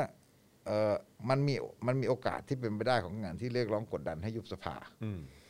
ยุบสภาเนี่ยมันก็คือมันเป็นไปตามกระบวนการ แต่ว่าคุณต้องเอา 250สวออกไป ตัวนี้มันเป็นตัวที่มันจะสร้างสมานฉันท์ในสังคมได้หรือเปล่า แล้วการสร้างสมานฉันท์ในสังคมเนี่ยมันแบบว่าอาจจะม็อบก็ได้ไม่ม็อบก็ได้แต่ไม่ได้ชี้ขาดที่ม็อบไม่ได้ชี้ขาดที่ม็อบใช่ไหมอาจจะม็อบก็ได้ไม่ม็อบก็ได้ ไม่ต้องชี้ขาดที่ม็อบคือ คือมันมันจะเปลี่ยนจากการเคลื่อนไหวเดโมอบราษฎรคนเดียวอะมาเป็นมาเป็น เออไม่ใช่บอกว่าจตุพรอะไรแบบนั้นนะแต่หมายถึงว่า มันเป็นมาเป็นอะไรหลาย ๆ ฝ่ายในสังคมที่มันควรจะควรจะหาจุดไปสู่จุดร่วมกันว่า เอ่อยุบสภาเอาสองร้อยสิบสวออกไปแล้วออกอำนาจของสองร้อยสิบสวออกไปแล้วก็ให้มีรัฐบาลใหม่ แล้วก็ค่อยค่อยมาแก้รัฐธรรมนูญเรื่องยาวกันอะไรแบบเนี้ยใช่ไหมคือสามารถสร้างจุดสมานฉันท์ตัวนี้ได้ไหม เพราะว่าถ้าสร้างจุดตัวอย่างนี้เนี่ยมันก็หมายถึงว่าพวกเอ่อสังคมที่มันเป็นแบบพวกเอ่อพวกแม้แต่พวกฝ่ายนวยมบางส่วนที่ไม่ใช่สลิมสุดโต่งหรือพวกที่ เอ่อนักการเมืองหลายกลุ่มมันก็อาจจะเอาด้วย ในแง่ของนี้แง่นี้แล้วก็ภาคธุรกิจเนี่ย มันก็ไม่ได้ขัดข้อง ครับ ใช่ไหมฮะภาคธุรกิจมันก็จะไม่ขัดข้องอะไรอย่างเงี้ยซึ่งอันเนี้ยผมคิดว่ามันก็เลยเป็นคำถาม ต้องโยนคำถามหรือว่าเออมันมันอาจจะแยกเป็นข้อๆว่า ในจุดความตกต่ำของประยุทธ์เนี่ย ในรอบนี้เนี่ย มันควรจะลงเอยแบบ มันจะไปลงเอยแบบไหน กระแสสังคมเมื่อเมื่อเมื่อเวลามันผ่านไป คือตอนนี้มันไม่มีการเคลื่อนไหวอะไรได้ใช่ไหมกระแสสังคมมันผ่านไปสักสองสามเดือนเนี่ย ครับ มันจะไปทางไหน มันจะมันจะเป็นยังไง แล้วสองเนี่ย มันมีเรื่องของการที่เอ่อการรีสตาร์ทม็อบราษฎรเนี่ย ครับ มันทำได้ไหม อืม นะแล้วก็เอ่ออันที่สามก็คือว่ามันสามารถที่จะรวมพลังทางสังคมมา เพื่อกดดันให้มันเกิดการเปลี่ยนแปลงแบบไหนได้ในระดับไหน อือฮึ ในระดับไหน ซึ่งอันเนี้ยที่พูดตั้งแต่ต้นก็คือแบบว่าเออสำหรับสังคมไทยเนี่ย มันมันมีความรู้สึกว่า ถ้าเปลี่ยนแบบรัษฎรเปลี่ยนแบบหรือหรือแม้แต่ไอ้การรื้อโครงสร้างเรื่องรัฐธรรมนูญ แบบอาจารย์ปิยบุตรเสนอแบบอะไรต่างๆที่คิดกันเนี่ย สังคมไทยมันก็รู้สึกคนไทยมันก็รู้สึกว่าโอ้ยมันเยอะเกิน อืม มันมีความรู้สึกว่ามันแค่ต้องการอยากได้ผู้นำที่ดีกว่านี้ อืม แล้วก็พอที่จะปรองดองกันได้มากกว่านี้ แล้วก็คือแบบ แต่ ไม่ ปัญหาแต่ปัญหาไม่ได้แก้นะ ใช่ไหมฮะ ในทางโครงสร้างมันไม่ได้แก้หรอก ครับผม แต่ว่า ในทางโครงสร้างมันไม่แก้แต่ว่า เปลี่ยนคน มั เฉ จะ ยๆ มันจะค่อยๆ มันจะค่อยๆ แก้ไขไปได้ ครับ คือมันก็เหมือนกับว่าเอ่อทำไมคนมันจะมีความรู้สึกว่า คนไทยมันไม่มันเอาอะไรที่มันเป็นฉวยๆอ่ะ ครับ มันฉวยได้ใช่ไหมเหมือนกับแบบ ขอไว แม่มันมันมันไม่ได้เลยมันไม่ได้ลึกในเรื่องหลักการอย่างนั้น อย่างเช่นเราถามว่าไอ้ตอนรณรงค์รัฐธรรมนูนสองห้าหกศูนย์น่ะ ๆครับ เราพูดกันปากพูดกันแทบตาย อืม บอกว่าเฮ้ยนี่มันจะให้ 250 สวมาเลือกนายกนะ ครับ คุณเอาด้วยเหรอ ไม่ไม่สนใจไม่เห็นมีใครสนใจเลย พูดกันสุดๆเลยนะ นี่ก็ทำคลิปอธิบายแบบว่า ไม่เห็นมีใครสนใจเลย เออไม่มีใครแค จน ร์ กระทั่งของจริง พอมาต้องมาเจอเองอ่ะ จง เออ จนกระทั่งของของจริงพอเลือกตั้งเสร็จเขาตั้ง 250 สวมาเห็นชื่อเห็นหน้า แล้วเขายกมือโหวตกันร้องเฮ้ย เหรออย่างนี้เหรอ อืมก็ใช่อะสิ เอา ก็บอกแล้วไง คือถามว่าในหลักการเนี่ยมันมีไหมมี แต่มันไม่ได้สมันไม่ได้แบบลึกซึ้งละเอียดอะไระ ดูเหมือนไม่เก็ตกันนะฮะ อ่ามันไม่เก็ต อืม งั้นไอ้เรื่องหลักการอะไรต่างๆมันไปทีละขั้นมันเป็นเรื่องรูปธรรม มนุษย์มันจะแบบมันจะรับ นี่คือสังคม มั ต้อง จะ ต้องใช้ มั เว จะ ลาเรียนรู้ขนาดนี้เลยใช่ไหม เมื่อเมื่อเกิดเมื่อเกิดรูปธรรม ครับ ใช่ไหมฮะ อือฮึ เพราะฉะนั้นมันไม่ใช่สังคมที่ มันไม่สังคมอ่านหนังสือที่แบบว่าคุณจะไปนั่งอธิบายแล้วเพิ่งพวกนี้ล่วงหน้าได้ ครับ นะแล้วมันแบบรับนูนนั้นมันยังมีตั้งหลายข้อที่มันเยอะแยะไปหมด แล้วมันก็แบบบางทีคนก็ไม่ได้เข้าใจไม่ได้อะไรแบบ แล้วก็ไม่เห็นไม่เห็นพิษเห็นภัยจนกระทั่งมันเกิดขึ้นใช่ไหมเอาเฮ้ยมันเป็นอย่างนี้เหรอเอาเฮ้ยมันเป็นอย่างนี้เหรออย่างเงี้ยนะ หรือบางเรื่องมันก็กลายเป็นเรื่องที่เราอย่างที่เราว่าไอ้ข้อกำหนดจริยธรรมไปยื่นปปชยื่นศาลเนี่ย ครับ เราคนก็รู้สึกว่าเดี๋ยวถ้าปรินาโดนมันก็สะใจอ่ะ อืม แต่เดี๋ยวถ้ามันไปโดนสสฝ่ายค้านหรือสสที่แบบอะไรหนังบ้างเอ้าเหรออะไรเงี้ยซึ่งจริงๆมันมันโดยหลักการแล้วเราไม่ควรจะเห็นด้วยใช่ไหมอืมแต่ว่า แต่ว่าไอ้ล่าสุดที่พักร่วมฝ่ายค้านหกพักเข้าไป นั่นเขายื่นประยุทธ์ อ่าใช่ใช่ใช่ก็คิด ผม ว่า ก็งง เออ ผมก็งงๆอยู่ ผมก็ไม่ค่อยรู้สึกรู้สาอะไรว่า อือฮะ ยื่นทำอะไร ว่ามันจะเกิดอะไรขึ้น ผมไม่รู้สึกว่ามันจะเกิดอะไร ขึ้น คือมันไม่มีทางเลือกแล้วเหรอ ครับ ผมคิดว่าประชาชนไม่ไม่เอาตั้งนานแล้วอะไร ค อ รับ ย่าง ผ นี้ ม ใช่ไหมฮะ อือฮึ คือตอนเนี้ยคนที่ไม่เอาประยุทธ์เนี่ยไม่งั้นเวลาที่เราบอกว่าคนที่มันไม่เอาประยุทธ์เนี่ยคือเรื่องบริหารจัดการโควิด ครับ เรื่องเศรษฐกิจ เรื่องความแย่มากเรื่องอะไรหนางมากอะไรอย่างนี้คือนั้นแบบเออหนาในหลายๆเรื่องมันอาจจะเป็นเรื่องตื้นๆ ครับ มันเป็นเรื่องตื้นแต่มันสะท้อนมาจากเรื่องหลักการนั่นแหละ อืม ใช่ไหมมันสะท้อนมาจากเรื่องหลักการนั่นแหละ เรื่องธรรมเรื่องธรรมนัตเนี่ยธรรมนัตนี่ก็เขย่าคือสังคมมันยอมรับไม่ได้อยู่แล้ว ครับ คนไทยยอมรับไม่ได้อยู่แล้วฮะแบบคุณไปเจอคดีอย่างนี้เนี่ย ดอกจันตัวใหญ่ๆเลยฮะ ออมันเป็น เออ มันเป็นสิ่งที่คนยอมรับไม่ได้ ครับ คนยอมรับไม่ได้แล้วทำไมยังอยู่ แต่ก็เขาก็ดื้อด้านกันอยู่ได้ อืม ใช่ไหมเวลาถามเรื่องจริยธรรมจริงๆ มันต้องแบบหลังจากพ้นเรื่องศาลก็ไม่ต้องไปด่าศาลแล้วจบ ครับผม ต้องมาด่าประยุทธ์ละ อืม เพราะประยุทธ์เป็นคนแต่งตั้งคนรับผิดชอบทางจริยธรรม ใช่ ใช่ไหมฮะ อือฮึ แล้วแต่สิ่งที่เขาทำไงก็คือเขาก็ดื้อด้านแบบว่า เออเนาะเออวิธีการสมัยนี้เนี่ย ผมก็ขำดีเขาก็บอกว่าอ๋อมันอยู่ที่ศาลไง อืม ถ้าศาลไม่ห้ามก็เป็นได้หมดแหละ อืม อะไรเงี้ยอ๋อ เรื่องจริยธรรมเหรออืมไม่อยู่ที่ปปช อืม ไม่ได้อยู่ที่เราอืม โยนให้ เรา ทุ ไม่ กคน เกี่ ยวอ่ะ เราตั้งคนชั่วคนเลวแบบไหนก็ได้ โยนให้คนอื่นหด ไม่ ล เกี่ยวกับเราอ่ะ อ ถ้าศาลไม่ห้ามถ้า ครับ ก็ไม่ ถ้า ผิด ป นะ ปชไม่พิจว่าผิดจริยธรรมเราก็ไม่เห็นต้องรับผิดชอบอะไร อืมอืมอืม คือวิธีการนี้มันตลกมาก ครับ อมันกลายเป็นการอ้าง ครับ การอ้างแบบนี้ แล้วแบบเออไอ้พวกร่างรัฐธรรมนูนก็ไม่มีใครรับผิดชอบเลย อื นะ ม ไม่มีใครพูดเลยนะ ใช่ ไม่ออกมาพูดสักคน ครับ มีสุพจน์ไข่มุกออกมาพูด ก็พูดคนละประเด็นอีก อือฮึ ไม่รัฐธรรมนูญดีอยู่ที่ไม่ดีอยู่ที่คนใช้อะไรอย่างเงี้ยมันเกี่ยวอะไรเรา พูดเหมือนชวนเลยฮะ เข้าใจว่าชวนก็พูดประมาณนี้ คือการบอกว่ารัฐธรรมนูญดีไม่ดีอยู่ที่คนใช้เนี่ยมันไม่ใช่อะไรหรอก ครั คือบ ไอ้การที่การที่เอ่อธรรมนัตอยู่ได้แล้วประยุทธ์ตั้งธรรมนัตได้เพราะประยุทธ์ไม่ต้องแยแสใครไง อือฮึ ไม่ต้องแยแสประชาชนเนื่องจากมันมาจาก 250 สว อืม เวลาที่สลิมมันย้อนว่าธรรมนัตมาจากเพื่อไทยผมบอกว่าถ้าธรรมนัตเป็นรัฐมนตรีแล้วเพื่อไทย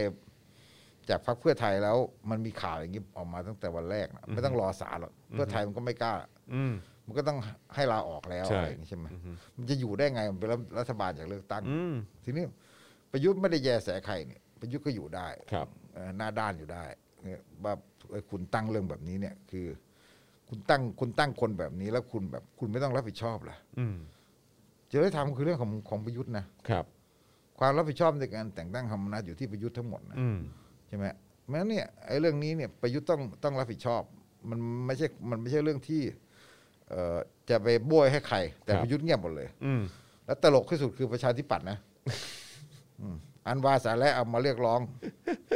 อ๋อใช่ ให้พักร่วมรัฐบาลถอนให้พักถอนตัวจากรัฐ ครัาลบบ เอ่อ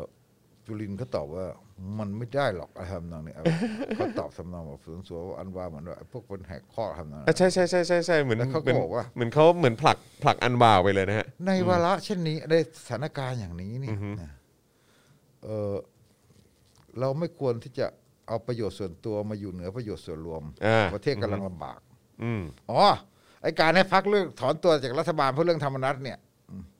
เป็นการเอาประโยชน์ส่วนตัวมาอยู่เหนือประโยชน์ส่วนรวม คือ อ๋อนี่เขาบอกว่า เอาเอาประโยชน์ของพักมาชะมาเห็นแก่ประโยชน์ของพัก ใช่เหมือนเอ่อจุลินจุลินเมินอันวาบี้ปชปถอนตัวกระตุกให้คิดซ้ำให้ให้คิดซ้ำเติมประเทศควรทำหรือไม่ เออซ้ำเติมประเทศ ประเทศเนี่ยกำลังอยู่ในภาวะอย่างนี้เนี่ย จะไป เป็น ซ้ำ วิน เติ ยู มได้ ช ยั น งไง เนี่ย เออ ควรจะรู้ ครับผม วินยูชนควรจะรู้ว่าเราจะมา ซ้ำเติมประเทศในช่วงนี้ไม่ได้ จ้า เฮ้ย เขาเรียกร้องให้ถอนตัวจากรัฐบาลเพราะรัฐบาลไม่มีจริยธรรมตั้งคนเลวตั้ง เอ คน อ ตั้ง เคย คนเคยค้า ตั้ง ยา ค หรื ดี อ อะ อะไร ไร เห เอ มือ อนต้อง ค้า ค ยา ดี เนี่ย เออ คุณบอกว่าอ๋อไม่ใช่หรอกนี่คุณไม่ใช่วินยูชน อืม คุณซ้ำเติมประเทศ อืม โอ้นี่ตอบแบบประชาธิปัตย์ ใช่ มันสุดยอดจริงๆ ครับผม อยากรู้ว่าแม่ยกประชาธิปัตย์ที่ยัง ยัง หลง พูด เหลือ เยอะ อยู่ เกิน เนี่ยยังไงเนี่ยเออ ก็อยู่กับประยุทธ์ไปเถอะ ใช่เพราะว่าคือแบบ เท่าที่ผมเห็นเนี่ยคือคนที่เชียร์ประชาธิปัตย์หรือว่าแม่ยงแม่ยกอะไรก็ตามที่ที่ที่ยังหลงเหลืออยู่กับการเชียร์ประชาธิปัตย์เนี่ยเขาก็จะแบบว่าพยายามจะยืนยันในเรื่องของหลักแบบความถูกต้องหลักการจริยธรรมมากเลย แต่พอเรื่องนี้คือกลายเป็นว่าหัวหน้าพักออกมาบอกเองว่าอย่าซ้ำเติมประเทศ อืม ด้วยการให้ประชาธิปัตย์ถอนตัว อืม อืม เป็นวินยูชนนะที่เราอยู่เนี่ย ครับผม เออพระอยู่ช่วยประเทศนะ สุดยอดนะต้องยกนิ้วให้ ประชาธิปัต นะ ย์เป็นวินยูชน ครับผม แล้วเห็นไม่เห็นแก่ประโยชน์ส่วนตัวมากกว่าประโยชน์ส่วนรวม ก็เลยยอมอยู่ร่วมกับรัฐบาลประยุทธ์ โอ้ โอ้ มันสุดยอดมากเลย สุดยอด ใครว่ามันคิด ครับผม ถ้อยคำได้ขนาดนี้ถ้ามันไม่ใช่ประชาธิปัตย์ ครับผม มันเป็นมันเป็นความสามารถเฉพาะตัวครับ เป็นความสามารถเฉพาะตัวจริง โอ้ ๆนะครับ โอ้ดูสิมีแต่คนชื่นชมมาในคอมเมนต์ทั้งนั้นเลยประชาธิปัตย์เนี่ยเออครับผม รอบหน้าใครจะเลือกผม ครับผมมันจะเหลือไห ค ม นที่ เนี่ย มันนิยมเอ่อคนที่มันเกลียดม็อบแล้วมันก็เลือกประยุทธ์ไปหมดแล้ว เออใช่ แล้วใครจะยังเลือกประชาธิปัตย์ เออ เจอนิพิษเข้าไปอีกเนาะเออ โอ้โห สุดยอดแล้วก็หายไปเลยนี่นิพิษเนี่ยไหนบอกจะ จ่ายค่าตั๋วให้ หายไปเลย ส่งข้อความไปไม่ตอบเลยสักเม้นต์เออ เอ้ยแต่ผมดูกลุ่มใจประเทศนี่จริงจังมากเลยนะ จริงจังฮะ โอ้โหคือมีทั้งดูนู่นดูนี่ถ่ายทอดความรู้อะไรกันเล่าเรื่องนู่นเรื่องนี้กัน นี่เขาบอก คือ ช่องทางกันหมด คือผมต้องพยายามไม่อ่านอ่ะเข้าใจไหม ครับ ผมมีงานเยอะอะ ครับ บางทีแบบ ผมต้องไปตามเรื่องนู้นเรื่องนี้ อืม ผมต้องพยายามไม่อ่านแต่ผมหลงอ่านอ่ะ อืม อ่านยังอ่านยังแบบแค่แค่แบบเอ่อคือเราเราก็ตัดใจแล้วเราไม่ไปแน่ อืม ๆเราอายุตั้งขนาดนี้แล้ ครั ว บ เราไปไหนไม่ได้แล้วอะไรเงี้ย แต่อ่านแต่ละเรื่องมันก็เพลินนะ ว่าแต่มันเพลินมากเลยอ่ะ ครับ มันอยากอ่านมากเลย ผมก็มานั่งคิดโอ้ยถ้ามันคนอายุยี่สิบกว่าสามสิบมันจะยังไงวะเนี่ย อืมใช่ ยิ่งอ่านยิ่งไปอ่ะ โอกาสมันอยู่ข้างหน้าเนอะ ยิ่งอ่านยิ่งอยากไปอ่ะ ครับ คำว่าไปมันไม่ได้แปลว่าโอกาสแบบ คุณต้องเออบางคนก็ไปดูถูกมันก็บอกเอ้ยต้องไอ้ยพูดสุดอย่าไม่ได้ไปหรอก อืม เออมันจะเป็นพวกเอ่อเรียนเก่งๆ รู้ภาษาดีๆ หรือว่ามีตระกูลแบบมีเงิน พ่อแม่ อืม มีเงิน อืม อะไรนะ คือบ้านมี ใช่ ตังค์ ไม่ใช่พอไปอ่านจริง ๆ แล้วมันมันมันมันกระตุ้นมากเลยคือ ไม่ต้องงั้นก็ได้ ขอให้คุณกล้าเสี่ยงกล้าคิดกล้าทำอะไรแบบเนี้ยคือกล้าที่จะฝันกล้าที่จะเดิน กล้าลงมือทำด้วย มั แห น ละ ไปได้หมด ครับ ใช่ไหม ผครับผม งั้นมันคนอยากไปเยอะมากเลย อืม โอ้ยผมว่ามันคือมันยิ่งกว่าสมองไหลอ่ะ มันปรากมันเป็นปรากฏการณ์จริงๆ เอ นะ อมัน มันเป็นปรากฏการณ์ที่แบบว่าเสร็จแล้วรัฐบาลเฉยเลยนะ อืม เฉยแบบไม่กล้าพูด อืม คือพูดแล้วกลัวแบบโดนถล่มเหมือนกัน ครับ แต่ว่าหรือว่าไม่งั้นก็มัวแต่วุ่นกับโควิด อืม ผมยังขำๆผมยังแซวขำๆว่า เนี่ย ถ้ามันประเภทแบบมันหน้ามืดขึ้นมามันอาจจะไปแจ้งจับแอดมินเพจฐานหนึ่งหนึ่งหกนะ อ่าใช่ยุยงปลุก ปั่น ยุยงผูกปั่น ยุยงปลุกปั่นอืมครับผม ยุยงผูกปั่นให้คนย้ายประเทศ แต่ถามว่าแปลกใจไหมถ้าเกิดจะทำอย่างนั้น ก็ไม่แปลกใจนะ อาจจะส่งอะไรนะฮะ ที่ปรึกษาอะไรสักอย่างผู้ช่วย ผู้ช่วย จำ รัฐมนตรี เออ เออที่ไปแจ้งจับครั้งล่าสุดเนี่ยฮะ ขันขันทองเนี่ยใช่ไหม เออที่วัดขันทอง ครับผม คุ้นเคยฮะคุ้นเคยผมก็ผมก็ ทุเรศมาก เลยทุเรศมากเลย ครับผม เออคำว่าเจ้านายนี่กลายเป็นแบบอ๋อตีความเป็นหนึ่งเป็นสองหมด แจ้วนาย จับคุณฮาร์ดเนี่ยฮะ โอ้โหนี่อย่างนั้นต้องไป แจ้จับ จัดการรายการในช่องเจ็ดด้วยนะ แจ้ วนาย คำว่าเจ้านายนี่ผิดหนึ่งหนึ่ง โอ้โหไม่ได้เลยนะฮะ เอ โอ้ อ โหครับ วิจารณ์ ผม วัคซีน โอ้ยครับ ผิดห เอ นึ่ อง หนึ่งสอง แตะไม่ได้เลยเออครับผ โอ้ ม โหคืออะไรนักหนา ครับผม เสร็จแล้ว เนี่ยก็เราก็ถามอยู่ว่าไอ้คุณอภิวัตขันทองเนี่ย ครับ เขามีสองตำแหน่งเขาเป็นทนายนายกกับเป็นผู้ช่วยรัฐมนตรี ครับผม ไอ้การมาแจ้งจับคนเนี่ยมันคือเป็นทนายนายก อืม แต่เขากินเงินเดือนเนี่ยเขากินเงินเดือนผู้ช่วยรัฐมนตรีนะ ใช่แล้วก็คือใช้ ซึ่งเป็นเงินเดื ใช้ อนหลวงนะ ใช้ใช้เวลาในราชการหรือเปล่าเนี่ย เวลา แล้ว ที่ เขา ตัวเอง ทำอะไร ควจะ ในราช ทำงน การ เอออือฮึ ผู้ช่วยรัฐมนตรีทุกคนมันต้องมีหน้าที่นะ ถึงแม้ว่าจะเป็นเสกสกลมันก็แบบ มันก็ไปทำนู่นทำนี่ให้เป็นทางการเมืองอะไรมันก็ ค แล้ รั ว บผ แต่ มอือฮึ แต่มันก็คือมันก็มันก็ไปในงานในงานที่ราชการมันทำใช่ไหมมันก็ไปประสานอย่างเช่นเสกสกลมันก็จะไปประสานเรื่องคนร้องเรียนอันนั้นอันนี้ใช่ป่ะ ครับ ผมไม่เคยเห็นอภิวัตขันทองทำเรื่องอะไรเลย นอกจากฟ้องฟ้องคนอื่นแทนประยุทธ์ อืมอือฮึ รับเงินเดือนหลวงแล้วไปฟ้องคนอื่นแทนประยุทธ์เนี่ย อืม มันได้เหรอ อืม ในทางการเมืองไม่เคยมีใครเขาใช้ ผู้ช่วยรัฐมนตรีหรือข้าราชการการเมืองตัวเองในแบบนี้ อื นะ มอือฮึ ไม่มีนะ ครับ อย่างน้อยเขาต้องมีหน้าที่หน้าที่อื่นอะไรนั่นที่เขามีอยู่แล้ว เวลาที่เขาจะทำอย่างเงี้ยสมมติคุณจะไปแบบเอ่อไปแจ้งจับคนอื่นอะไรต่างๆเนี่ยก็จะเป็นทนายส่วนตัว อือฮึใช่ เนี่ย ครับ ชวนก็จะมีใครอ่ะทนายส่วนตัวชวนอ่ะ อืม จำชื่อไม่ได้แล้ว แต่เขามีสำนักงานประจำอยู่ อืม อะไรอย่างเงี้ย ครับ ซึ่งอันนั้นเขาก็เป็นสำนักงานด้านนอก ครับ นะ อือฮึ เออผมไม่เคยเห็น คืออารมณ์ว่ามัน ใคร ไม่ ใช้ ทับซ้อนกันอะว่างั้นดีกว่า อืม อืม หน้าตำแหน่งหน้าที่ของพิวัตรขันทองนี่น่าสนใจมาก ค ว่า รับผม ตกลงเนี่ยใช้เพื่ออะไร อืม นะใช้เพื่ออะไร ให้กินเงินเดือนหลวงเพื่อมาฟ้องคนอื่น ระวังนะ แท เดี๋ยวโดนเรื่องปปชโดนอะไรอย่างงี้นะ เออ นี่ เ น่าจะมีคนถามนะ ใช่ เดี๋ยวจะโดนปปชนะ เอออ ม อันนี้มันไม่ใช่หน้าที่นะ มัน หน้า ไม่ ที่ ชอ อั บ น ห นี้ รือ มัน เปเป็นล่าเรื่อง อืม เป็นเรื่องทนายส่วนตัวนะ อืม เออ นะนา ครับ ฟองนะ อืมมันมันเออมัน แต่ มันก็ ถ้าเรา มันก็ เชื่อ น่ ป สน ป ใจ ช นะ มียังมีเครดิตนะก็ลองฟ้องดู ครับผม แต่ผมคือผมเป็นพวกที่ไม่เชื่อเราอยู่แล้ ครั ว บผม นี่คือล่าสุด มันพึ่ง ที่ ไม่ได้ทุกองค์ ที่ กร ที่หกหกพักฝ่ายค้านไปยื่นเอกสารนี่พี่ถึกยังบอกเลยว่า เอ้ย เออ ผมก็งงๆอยู่เขาทำอะไร กัน คือเออถ้าเราจะยื่นเรื่องธรรมนัตให้ปปปปชกับสารนิกา ครับ แล้วก็ยื่นเพื่อทำลายเครดิตปปชกับ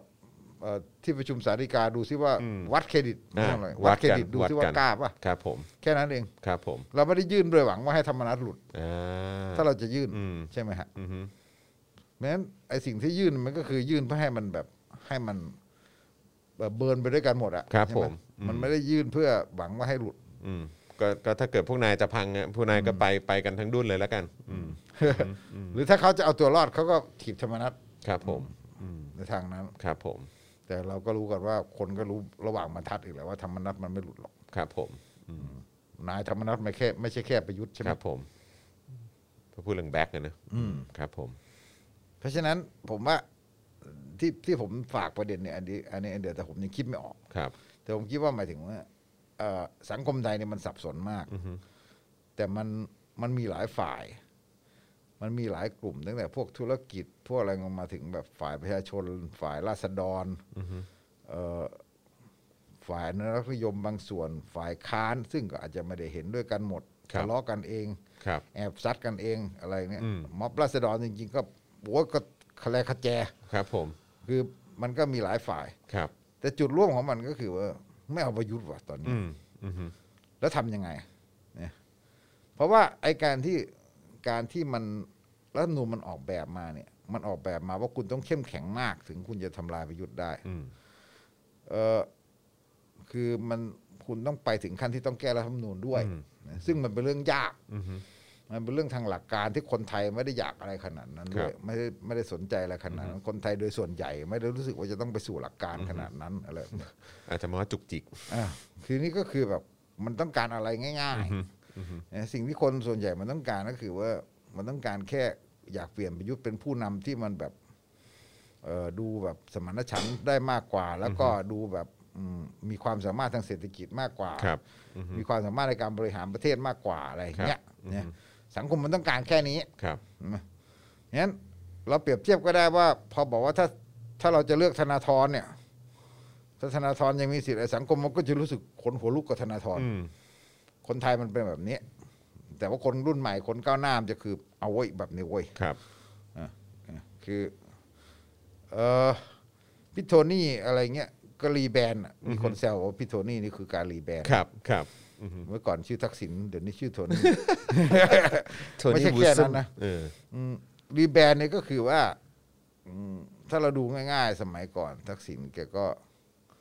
เออโอ้ยแกจริง ๆ ก็ก็แบบประเภทแบบ ถ้าจะอยู่ใกล้ชิดชาวบ้านคือเวลาแกไปนุ่งผ้าขาวม้าอะไรแกก็มีแต่หมายถึงว่า ในส่วนใหญ่แล้วทักษิณเขาก็จะอยู่กับอืมเขาก็จะทะเลาะกับสื่อเหมือนกัน อืม ทะเลาะกับสื่อเหมือนกันแล้วไอ้ที่ล้อมล้อมหน้าล้อมหลังทักษิณก็คือพวกนักการเมือง เออไล่ตั้งแต่รุ่นน่ะคือประเภทแบบพวกนวงเนวินแรงหนังเนี่ยล้อมหน้าล้อมหลังเต็มไปหมดอะไรอย่างเงี้ยใช่ไหมแต่ตอนนี้การรีแบรนด์ทักษิณก็คือเขาก็มาอยู่ในจอกับคนรุ่นใหม่ไอ้คนถามได้มีแต่รอบตัวก็มีแต่แบบคนที่แบบเออจะดูแบบมีความเป็นคนรุ่นใหม่ มีความแบบ มีความรอบรู้อะไรต่างๆ ครับ ใช่ไหมอย่างเช่น เอาคนนู้นคนนี้มานั่งรอบๆเนี่ยแล้วก็คุยกับคุยกับคนเปิดโอกาสให้ถามได้เนี่ยมันคือการรีแบรนด์ไง ครับ แต่เขาก็เอ่อเพื่อไทยก็ไม่มีไม่มีตัวคนที่จะมาแทนเนี่ยคือคือโทนี่แกมีคุณอุปการตอนนี้ตรงที่แกข่มประยุทธ์ซะมิดเลย อืม คนมันอดคิดไม่ได้หรอกว่าเฮ้ยถ้าเป็นทักษิณบริหารประเทศอ่ะ มันจะขนาดไหน มันจะขนาดไหนคือไอ้สิ่งต่างๆเหล่านี้มันจะไม่เกิดขึ้นเพราะทักษิณอย่างน้อยเนี่ยคุณจะบอกว่าอ่ะทักษิณอาจจะมีด้านข้อเสียเรื่องอำนาจนิยมเรื่องอะไรบางอย่าง แต่ว่าในเวลาที่มันวิกฤตเวลาที่มันเผชิญภาวะวิกฤตทักษิณนี่บริหารจัดการได้ดีที่สุดซีอมันเหนือกว่าอดีตพบทบมัน แน่นอน พิสูจน์ว่าซีอเหนือกว่าอดีตพบทบสักร้อยเท่าพันเท่ามั้ง นั้นคุณจะเห็นเลยว่าคนที่มันมาจากระบบราชการแล้วมันแบบไม่เคยออกมาสู่โลกภายนอกแล้วมันขนาดมาเป็นนายกต้องเจ็ดปีนะกับเทียบกับทักษิณซึ่งแบบว่าเอ่อแน่นอนว่าเริ่มต้นมาจากระบบราชการเหมือนกันแต่มาสู่การตั้งเนื้อตั้งตัวเป็นสีอมวิธีคิดมันต่างคนละโลกเลยเอ่อคนมันรู้สึกว่าเฮ้ยเราต้องการคนอย่างเงี้ย อืม เราต้องการคนอย่างนี้เราบริหารประเทศใช่ไหมคือเราจะเห็นว่าเอาละแต่ทีนี้อย่างธนาธรมันจะถูกข่มเหมือนกัน เพราะอะไร ถึงแม้ธนาธรไม่ได้มีสิทธิ์เลือกตั้งนั่นนะครับ แต่ว่า ผม ธนาธรมันถูกข่มเหมือนกันเพราะว่าธนาธรยังไม่มีประสบการณ์ในการบริหารประเทศเท่าอย่างทักษิณแล้วธนาธรก็คือแบบมันเป็นมีความเป็นอะไรอะแอคทิวิตอะ อืม มีความแอคทิวิตสูง ซึ่งแอคทิวิตสูงในสังคมไทยมันก็รู้สึกว่ามันมันอะไรอะไอ้พวกเราอะชอบ อืมแบบฝ่ายประชาธิปไตยคนรุ่นใหม่ ครับ ไม่ชอบ ผม คืออะไรก็แต่ว่าเอ่อสังคมในวงกว้างมันจะรู้สึกว่าไม่ใช่แบบนี้ อืม มันจะรู้สึกว่ากลัว อืม กลัว ครับ กลัวไปกลัวแรงไป ดุดันไปนิดนึง เอออดุไปอะไรเงี้ยคืออันเนี้ยคือแต่ว่าทั้งหมดแล้วเนี่ยมันก็คือแบบมันไม่มีตัว ครับ มันไม่มีตัวแล้วหันมาดูประยุทธ์อีกทีก็ร้องโอ้ยตายแล้วกูคือภาวะในภาวะอย่างนี้เนี่ย มันคือภาวะที่คนมันก็อยากเปลี่ยนประยุทธ์แต่ว่าไอ้เงื่อนไขของมันที่มันทำไว้ด้วยรัฐธรรมนูญด้วยอะไรต่างๆเนี่ย มันทะลุยาก อืม มันทะลุยากแล้วพลังของงานนี่บอกเอาชนะเขาด้วยม็อบเนี่ย ก็ยากอีก อืม ใช่ไหมจะเอาชนะเขาด้วยม็อบก็ยากอีก แต่ว่าคนมันคนมันเบื่อเต็มแก่แล้ว อืม เหมือนกับถ้าบอกว่านักธุรกิจเรื่องต่างๆเนี่ย ลองถามด้านหลัง ไม่มีใครเอาหรอก อืม สถานการณ์ขนาดนี้ ไม่มีข่าวประยุทธ์หรอกแต่แบบเดี๋ยวสักสามเดือนก็จะรู้สึกว่า ไม่รู้ทำไงก็เปลี่ยนไม่ได้ก็ช่างมาเถอะ อืม เดี๋ยวเศรษฐกิจก็ดี อะไรเงี้ยคือมันจะอย่างเงี้ย มันจะวักวักวักวนๆอย่างเงี้ยมันต้องหาจุดอะไรสักอย่างที่มันไปสู่แบบ ในช่วงสามเดือนถึงปลายปีอะไรเนี่ยใช่ไหมที่แบบต้องเปลี่ยน แต่แต่แต่พี่ หา ถึก ที่มันสิ่งที่ พี่ถึก มัน คิดไหมว่ามันมีความเป็นไปได้ว่าคือเศรษฐกิจมันก็จะแย่ลงไปกว่าเดิมอีก แล้วก็ ใช่ใช่เศรษฐกิจจริง ๆ ในมุมเราเนี่ย เราอาจจะมองว่ามันแย่กว่าเดิม แต่ มันจะหลอกขายกันได้อีกว่าโอ้ยปีหน้าก็ดีแล้ว เดี๋ยวท่องเที่ยวก็กลับมาเดี๋ยวก็ส่งออกได้ จริงเหรอ เอ้าเวลาเขาเขาแขวนปลาเห็นป่ะ อ่าอ๋อโอเคโอเค แขวนปลาเค็ม โค มาตลอดอะ โเคาฮอ่าฮะ ใช่ไหม ก็พูดกันได้เออ แขวนปลาเค็มอยู่กลางโต๊ะให้คุณแหงนดูอ่ะ อืมอืมอืม มันก็จะอย่างนั้นคือ คือเศรษฐกิจโลกมันมีหลายปัจจัยด้วยอะไรด้วยมันก็ปั่นกันอยู่ใช่ไหม ครับผม คุณก็ไม่เห็นตกเท่าไหร่เลยจนมีข่าวลืออ อื มใช่ ก็มันผมก็คิดว่าภาวะอย่างเงี้ยคือมันเป็นจุดที่มันจะเปลี่ยนได้ แต่มันจะเปลี่ยนแบบไหน แต่ว่าทั้งหมดนี้คือเรายังไม่ได้พูดถึงในกรณีถ้าเกิดอะไรแบบไม่คาดไม่ฝันใช่ไหมฮะ อ๋อเลยงไม่ได้พูดถึงข่าวลือ เออครับผมคือคือกรณีเกิดอะไรแบบที่เราเราไม่คาดไม่ฝัน อันนั้น อันนั้นก็จะออกไปอีกเวย์หนึ่งเหมือน กัน เออนะครับ แต่ตอนนี้เราเราดูในสิ่งที่เราเห็นอยู่ตรงหน้าอยู่ อืมโอ้โห นึกไม่ออกเลยพี่ถึก ผมนึกไม่ออก ผมยังนึกภาพที่มันเป็นรูปธรรมไม่ออก อืม แต่กำลังแบบว่า แต่ว่าเอ่อเวลาเราพูดเรื่องพวกนี้เราก็ต้องบอกว่า สังคมไทยมันเปลี่ยนเร็วมาก ครับ โลกมันเปลี่ยนเร็วมาก เราไม่เคยคิดว่าเห็นอะไรในปี 63เราก็ไม่เห็น อือฮึ เราก็ได้เห็นใช่ไหม ครับ ปี 64เราก็ไม่คิดว่า อ๋อ มันจะมีโควิดรอบสามที่ทำให้ประยุทธ์พินาศชิบหายได้ขนาดนี้ ไม่รู้ว่าอ่ะมันจะนำพาไปสู่แบบความพินาศปังปันป่วน เอ ได้ อ ขนาด คือ นี้ มัน นะ จะพินาศได้ขนาดนี้ ค ครับ นพลิกดูเนี่ย ยกเว้นแต่สลิมสุดโต่งเนี่ย ครับ จะเหลือใครไม่ด่าประยุทธ์ไม่มีแล้ว อืม มันไม่มีแล้วตอนนี้อ่ะงั้นคำถามก็คือว่าอีกสามเดือนมันมีอะไรเราก็ไม่ได้บอกว่าเราเก่งอะไรได้ อืมอืมอืม แต่หมายถึงว่าเรามองอนาคตข้างหน้าคร่าวๆว่าเนี่ยคือ มันมันจะต้องสร้างจุดเปลี่ยนแบบไหน สามเดือนนี้น่าติดตาม ครับ ประมาณสองสามเดือนเนี่ยแต่ไม่ได้บอกว่าอ๋อระหว่างนี้เรานอนรอไปก่อนเคลื่อนไหวการเคลื่อนไหวมันก็จะเกิดตลอด แต่ว่ามันเป็นการเคลื่อนไหวที่ปราบปลายที่อะไรต่างๆใช่ไหมเคลื่อนเคลื่อนไหวแบบเอ่อเอ่ ไอ้เรื่องเอ่อการประกันตัวการอะไรต่างๆ เนี่ยมันถ้าได้ประกันหมดมันก็จะหายไปใช่ไหมแล้วว่าแต่การเคลื่อนไหวเรื่องการที่แบบจะไปสู่การก่อบอร์ดไปสู่การไล่ประยุทธ์มันจะต้องเริ่มขึ้นก่อบอร์ดไปสู่การเปลี่ยนแปลงประยุทธ์การอะไรต่างๆนี่คือแบบทำให้เห็นว่าไอ้ที่มันแย่ทุกวันนี้เนี่ย ที่เราแย่ทุกวันนี้อะมันมันมันเพราะเพราะเป็นเรารัฐบาลเป็นอย่างนี้เราจะทำยังไงแล้วรัฐบาลก็พยายามเนี่ยฉีดวัคซีนเพื่อจากผลงานเราเดี๋ยวก็จะเริ่มอ่ะมาละผลงานเราเนี่ย เราเห็นไหมเราแก้ปัญหาได้ อืม มันจะมันก็สู้กันในช่วงเนี้ยช่วง ครับ ต่อไปเนี่ย ครับอืมการทำนายอนาคตนี่เป็นอะไรที่ อ๋อ ที่ มันยากอยู่แล้ มั วน ยากมากเลยนะฮะ แต่ผมมีกำลังใจในการทำนายอนาคต เอ นะ อฮะ เพราะผมเชื่อว่าอย่างที่ผมเชื่อแหละผม ครับ เชื่อว่ามันเปลี่ยนเร็ว อืมอืม ผมเชื่อว่ามันเปลี่ยนเร็ว อืมอืม เวลาที่คนบอกอ๋อรอสิบปี ครับ รอจนข่าวลือเป็นจริง ผมบอกไม่อะ อืมมัน มาไวมันมาไวกว่าที่คา มั ด นมาไวอะไรทุกอย่างมันมา เอ ไว อก ว่าที่คาด ใช่ใช่ใช่อือฮะคุณอัครเดชบอกว่า 3 เดือนนานไปขอ 3 วันได้ไหมครับ อยู่ที่เราครับ อยู่ที่เราครับผมอยู่ที่เรานะครับเอ่อคุณสรัญญาบอกว่าเผลอๆประยุทธ์ลงไปแล้วได้เด็กส่งแป้งมาเป็นนายกแทนหรือเป ล่า เฮ้ยจะขนาดนั้นเลยเหรออืมนะฮะ เอ ถ้า อ ถ้าตู่ไป ต้องไปกใครล้าขนาดนั้น มีโอกาสมา อันนี้ถามแบบซีเรียสนะครับคุณเทอร์บูล่าถามมา ก็คือเราก็ยังมองไม่ออกไงฮะเพราะว่าคือเรามองในในรัฐบาลเอง เราก็ดูไม่ออกว่าจะเอาใครมาแทนนะ ในรัฐบาลไม่มีอ่ะ อ่ะคือคุณคือจะเอาอนุทินเหรอ ไม่มี เออ จานุอนุทินนี่เครดิตตายไปแล้ว เออจุลินเหรอ คือแบบมันไม่มีทางอ่ะใช่ไหม จุลินไม่มีทาง จุลินเป็นไม่ได้ด้วย ไม่มีทาง จุลินตามรัฐธรรมนูญเป็นไม่ได้ อ๋อตามรัฐธรรมนูญไม่ได้ มั เหร น อ ต้องอภิสิทธิ์ครับ อ๋ออืม มันต้องอภิสิทธิ์ อ๋อโอเค เข้าใจละอืมก็นึกคนอื่นไม่ออกแล้วนะ ไม่มีฮะ นึกไม่ออกจริง เว้นแต่นายกคนนอก ใช่ ซึ่งก็คนก็จะไม่รับอีก ๆ ใช่ พอคำใช้คำว่านายกคนนอกปุ๊บ อืม โหนี่สังคมมันแอนตี้เลย แต่ถ้าแต่ถ้าพี่ถึกพูดแบบเนี้ยมันมันก็คงจะต้องเราเราก็ต้องมองใช่ไหมครับว่าจริง ๆ แล้วเวหรือว่าเส้นทางที่มันจะไปเนี่ยก็คงจะเป็นยุบสภา มันต้องไปสู่ยุบสภา มัน ประยุทธ์ ยุบส ก็ ภา ไม่ยอมให้ใครมาเหยียบจมูกแบบนั้นหรอก อ่าใช่ก็ต้องยุบสภาแต่ปัญหาก็คือว่าประชาชนก็จะโวยกันอีกว่าอ้าวยุบสภาเลือกตั้งใหม่แต่ 250 เสียงยังอยู่อ่ะ เพราะฉะนั้น ถ้าเขายุบสภาตัดหน้าแบบนั้น อืม โดยใช้250เสียง มันจะยิ่ง มันจะยิ่งทีนี้คนมันจะยิ่งแอนตี้ ใช่เละเขาไปอีก จะยิ่งเละ อืม โดยเฉพาะอย่างยิ่งผมคำนวณแล้วว่ายุบสภาเนี่ย ถึงอย่างไรเขาต้องแก้รัฐธรรมนูนเรื่องวิธีเลือกตั้งก่อน อือฮึ เพราะไพบูลย์เสนอเอง ครับอือฮึเพื่อให้เป็นประโยชน์กับเขาแหละ เพื่อให้เป็นประโยชน์กัว่าบเขาเพราะฉะนั้น เออ เขาเขาเบื่อพรรคเล็กแล้ว ครับผมอืม เขาไม่ต้องการให้มีพรรคเล็ก ครับผม และเขาคิดว่าเขาจะชนะมากกว่า อืมอือฮึ เขาถึงต้องแก้รัฐธรรมนูน อือฮึ ใช่ไหมฮะเขาถึงแก้วิธีเลือกตั้ง ที่ทีนี้ถ้าเขาแก้วิธีเลือกตั้งโดยเขาไม่แก้ลดอำนาจ 250 สวเนี่ย อือฮึ มันหน้าด้านขนาดไหนล่ะ ครับ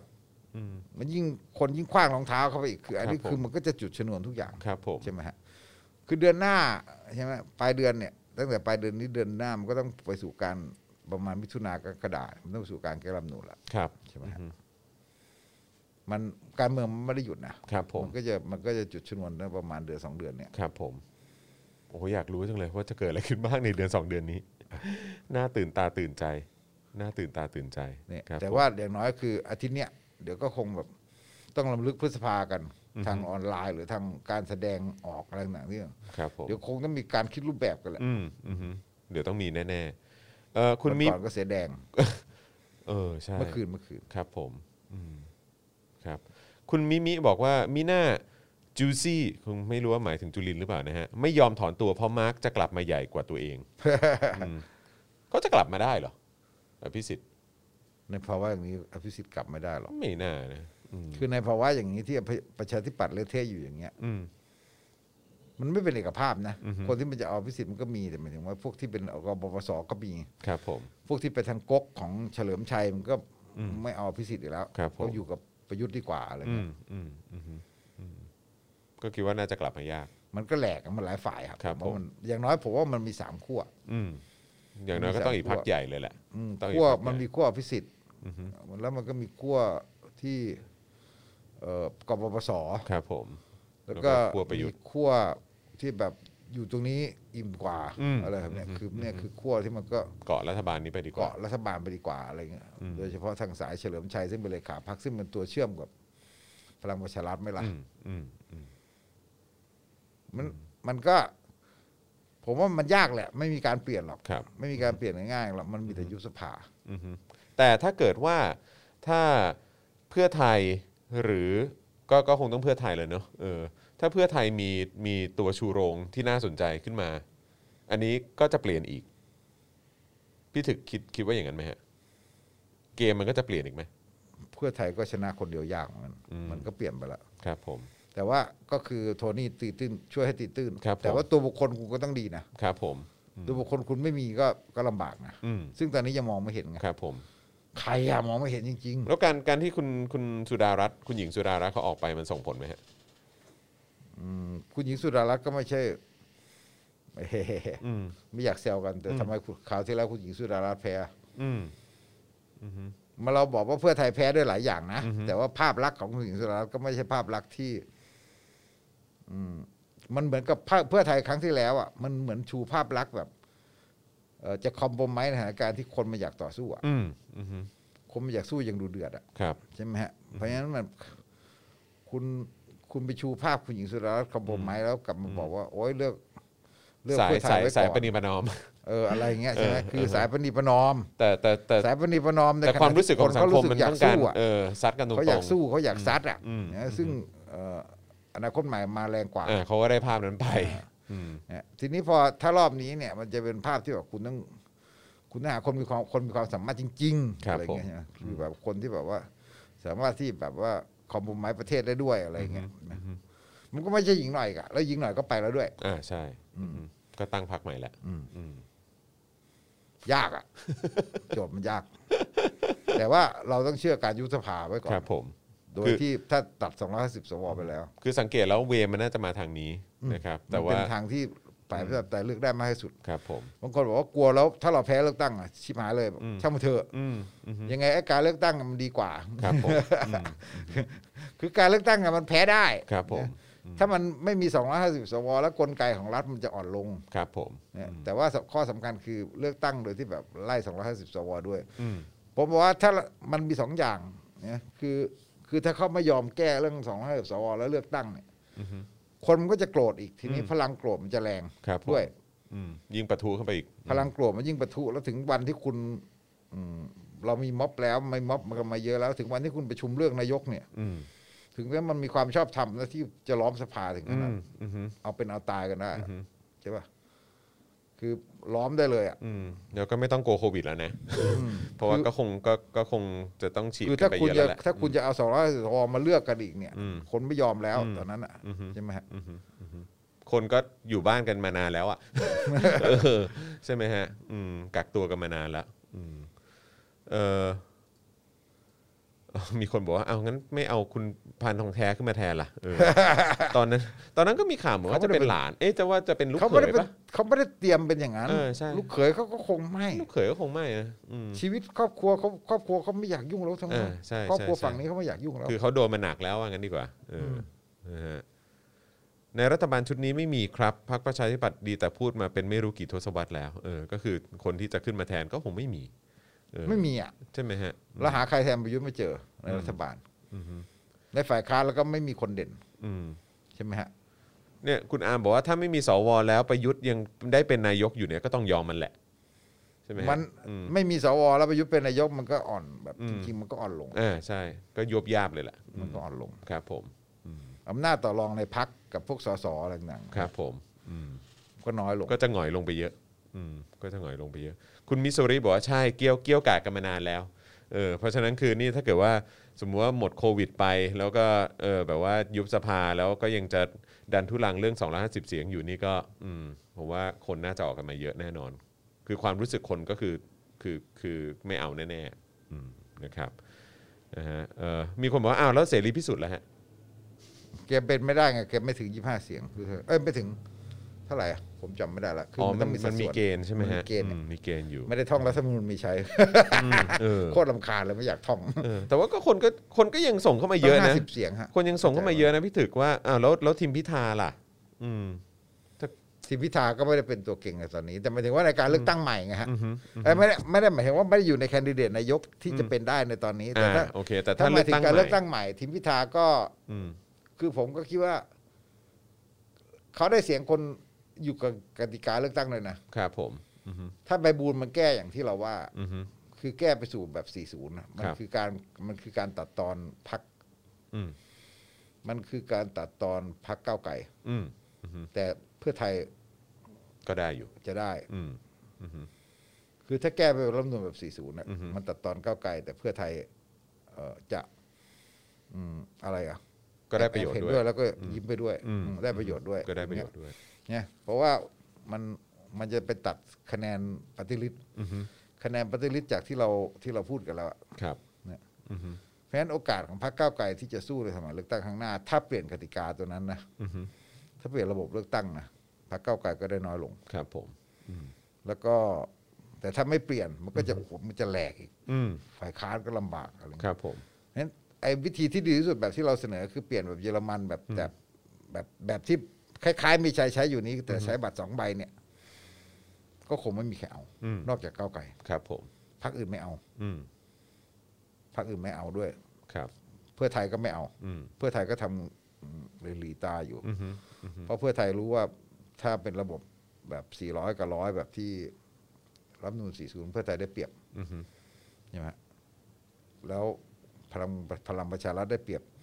แต่เพื่อไทยเขาก็เชื่อมั่นว่าเขาเขาสามารถชนประชารัฐได้ชนพลังประชารัฐได้ใช่ไหมคือถึงเวลาแบบถ้ามันบัตรสองใบแบบนั้น คนบัตรบัตรสสเขต คนก็จะไม่เลือกก้าวไก่ อืมอือฮึ คนก็จะไปเทให้เพื่อไทย อืม เขาก็คิดอย่างนั้นไง อือฮึอือฮึ แต่ผมก็ยังคิดว่าถ้าพลังประชารัฐมันมันไม่ใช่เพราะโควิดรอบสามเนี่ยนะถ้าไม่ถ้าไม่มีโควิดรอบสามมันมันได้เปรียบนะ อืมอือฮึ คือยังไงก็ตามแต่เขาคุมกลไกหลายอย่างไว้เยอะ ครับ แต่ทีนี้พอพอตอนนี้เพื่อไทยก็คิดว่าตัวเองจะได้เปรียบ อือฮึ นะส่วนเอ่อก้าวไกลก็จะถูกบีทว่าถึงแม้ว่าเราเลือกก้าวไกลอย่างเช่นบอกว่าสมมติคะแนนทั้งประเทศมันสี่สิบล้าน อือฮึ ใช่ไหมถ้าเราเลือกก้าวไกลกันเอ่อสักเอ่อประเภทแบบสิบล้านในบัตรสองใบอะในบัตรใบที่สองอะ อือฮึ คุณก็ได้สสแค่ยี่ห้าคนอะ อืม หนึ่งในสี่อ่ะ อือฮึ หนึ่งในสี่ของหนึ่งร้อยก็ได้แค่ยี่ห้าคน ครับ มันทำลายมันด้อยค่าคะแนนปฏิริษ อืม ระบบเนี่ย มันด้อยค่าคะแนนปฏิริษลง อืม แล้วมันจะไปด้อยค่าของคะแนนของคนที่กลุ่มทางเลือก ครับ กลุ่มอะไรต่างๆเช่นพักมันถ้าเราเทียบว่าก้าวไกลจะเป็นพักคนรุ่นใหม่นะมันก็มันไปด้อยค่าตรงนี้ลงอะไรอย่างเงี้ยหรือว่าพักทางเลือกอะไรต่างๆมันจะถูกด้อยค่าหมด ครับ แต่ว่าคนคิดว่า 40 ดีคนก็เลยจะไม่รู้สึก อืมโอ้โหก็มีมีใครได้ต้องมีใครเสียฮะอืมนะครับนะฮะโอ้นี่ แต่ เรา แต่ระบบที่ถูกอะคือระบบระบบเยอรมันที่แบบบัตรสองใบ แต่ถามว่าแต่รับ แต่ไม่ กัน มี ไหม ใครเอา ก็คงไม่มีใครเอานะฮะอืมนะครับ คุณธีรชัยบอกว่าศิระมาแรงแน่ นี่มันศิลาหาเสียงชัดๆเลยนะ เออแต่ผมนี่แบบว่าศิระนี่เขาก็เขตนี้นะ แล้วผมก็แบบว่า ไม่ คือคือ ผม คื ไม่ อ รู้ ต้อ เขา ง หาเสียงอะไรกันแต่ผมรู้ว่าถ้าเขาทะเลาะกับหมอเหรียญทองแล้วคน อ่ะ เฮเลือกศิลาเยอะเหมือนกัน ครับผมเออไม่แต่คือแบบเนี่ยผมก็แบบคือก็งงนะคนเขตเนี้ยคือเพราะว่าอย่างไอ้ถนนหน้าบ้านซึ่งเป็นทางเข้าที่มันจะตรงไปไอ้ตรงแถวบ้านศิลาที่ทุกวันนี้เขาก็วนๆอยู่แถวเนี้ยนะคือยังไม่ซ่อมเลย อืม แล้วมันแย่มาแบบน่าจะคือตั้งแต่ ไม่เป็นไร ประยุทธ์เข้ามาแล้วอ่ะ ศิลาอาจจะบอกว่าผมไม่ใช่สสกทมเอ้ยไม่ใช่ผมไม่ใช่กทมผมเป็นสส เออนะฮะแล้วก็มีแต่ขึ้นป้ายจะฉีดยุงให้ฉีดยุงให้ อ่ะเอาแต่บางอย่างมันเป็นอย่างนั้น เออครับผม ถนนเป็นเรื่องกทม ครับ มัน ผม ยุ่งไม่ได้จ เอ ริง ออ๋อเลยฮะไม่มันไม่สามารถเลยใช่ไหมพี่ถึกแย่ ๆถ้ามันเข้ากทมไม่ได้นะ เอออืมนะครับเอ่อคุณอัครเดชว่าเรียกสี่กุมารหานกล้าฮะ เออสี่สี่กุมารซึ่งซึ่งไปแล้วใช่ไหมฮะเอ่อตกใจทีมพิธานึกว่าพิมพ์ลิพายไม่ใช่ฮะอืมครับผมพิมพ์ลิพายเนี่ยเขาไปตั้งโรงพยาบาลสนามแล้วนะฮะคุณสวนีอ๋อโอเคนะครับ นี่ดูดูทั้งพี่ถึกไปด้วยดูพี่แขกไปด้วยนะพี่ถึกเออ คืออพิมพ์ริพายทำอะไรนี่รัฐบาลเสียเครดิตหมดแหละ ใช่เออ แล้วนี่แล้วนี่คือเขาเขาไปทำที่ไหนนะ สุราษฎร์ปะ เอาไม่รู้ว่าผม เออ ไม่ได้ตามเท่าไหร่ เออนะครับ เหมือนเหมือนว่าเขาเขาจะไปเขาจะไปที่สุราษฎร์นะครับ นี่ขนาดไม่ได้ทำที่กรุงเทพนะเนี่ย คุณธนพลบอกว่า แล้วเมื่อไหร่จะได้เลือกตั้งผู้ว่ากทม ดูท่าทางแล้ว ก็คงอีกสักพักใหญ่แหละนะฮะ แต่ว่าเท่าที่สังเกตมาเนี่ยหลาย ๆ พื้นที่ที่มีการเลือกตั้งท้องถิ่นไปเนี่ยคือการบริหารจัดการหรือว่าการรับมือโควิดอะเขาทำได้ค่อนข้างดีนะแต่พอเที่ยวกับกทมแล้วผมว่ากทมเละเทะมากเลยนะพี่ถึก อ๋อแต่ที่หมอเลียบชี้เนี่ยคือกทมเป็นระบบที่มัน จริง ๆ จะบอกว่าถ้าไปเราพูดอย่างนั้นเท่ากับดิสเครดิตการปกครองส่วนท้องถิ่นก็ไม่ได้คือระบบกทมมันเละมาก อืม มันเป็นการปกครองส่วนท้องถิ่นที่มันมันกลายเป็นขุนนางไปเหมือนกันแล้ว คือมันใหญ่โตมาก ครับอืม มันใหญ่เกินอ่ะ แล้วไอการปกครองท้องถิ่นที่ดีมันคือมันต้องกระจายมันต้อง อืม มันต้องเล็กหน่อย ใช่ ทีนี้ ทีนี้มันใหญ่จนกระทั่งแบบไปอยู่ที่อำนาจคนเดียวผู้ว่า ครับอือฮึ กับพอเขตพอเขตมันก็เป็นระบบราชการเหมือน ค กัน รับ อะ ผม มันเป็นระบบราชการที่มันมันมันไม่ได้ต่างจาก อืม ในอำเภอเท่าไหร่นะครับ แต่ว่าโอเคมันอาจจะดูกระกระกระฉับกระเฉงกว่ากว่าชนบท ครับ แต่ในในแง่ของระบบสาธารณสุขเนี่ยมันเละมาก เพราะว่า เพราะมันมีหลายหน่วยงาน อืม มันมีหลายหน่วยงาน แล้วก็กทมมันก็ไม่ได้คิดจะสร้างของตัวเอง ที่จะแบบเครือข่ายของตัวเองที่เป็นระบบสาธารณสุขของตัวเองขึ้นมาใช้เนี่ย อือฮึ มันเรามีเอาเรามีโรงพยาบาลพระมงกุฎเป็นของทหาร ครับ ใช่ไหมเรามีโรงพยาบาลราชทันก็เป็นของกรมราชทันเรามีโรงพยาบาลนู่นนี่อะไรเต็มไปหมด โรงพยาบาลมหาลัย อือฮึ ตั้งกี่แห่งอยู่ในนี้ ครับ แล้วโรงพยาบาลของของ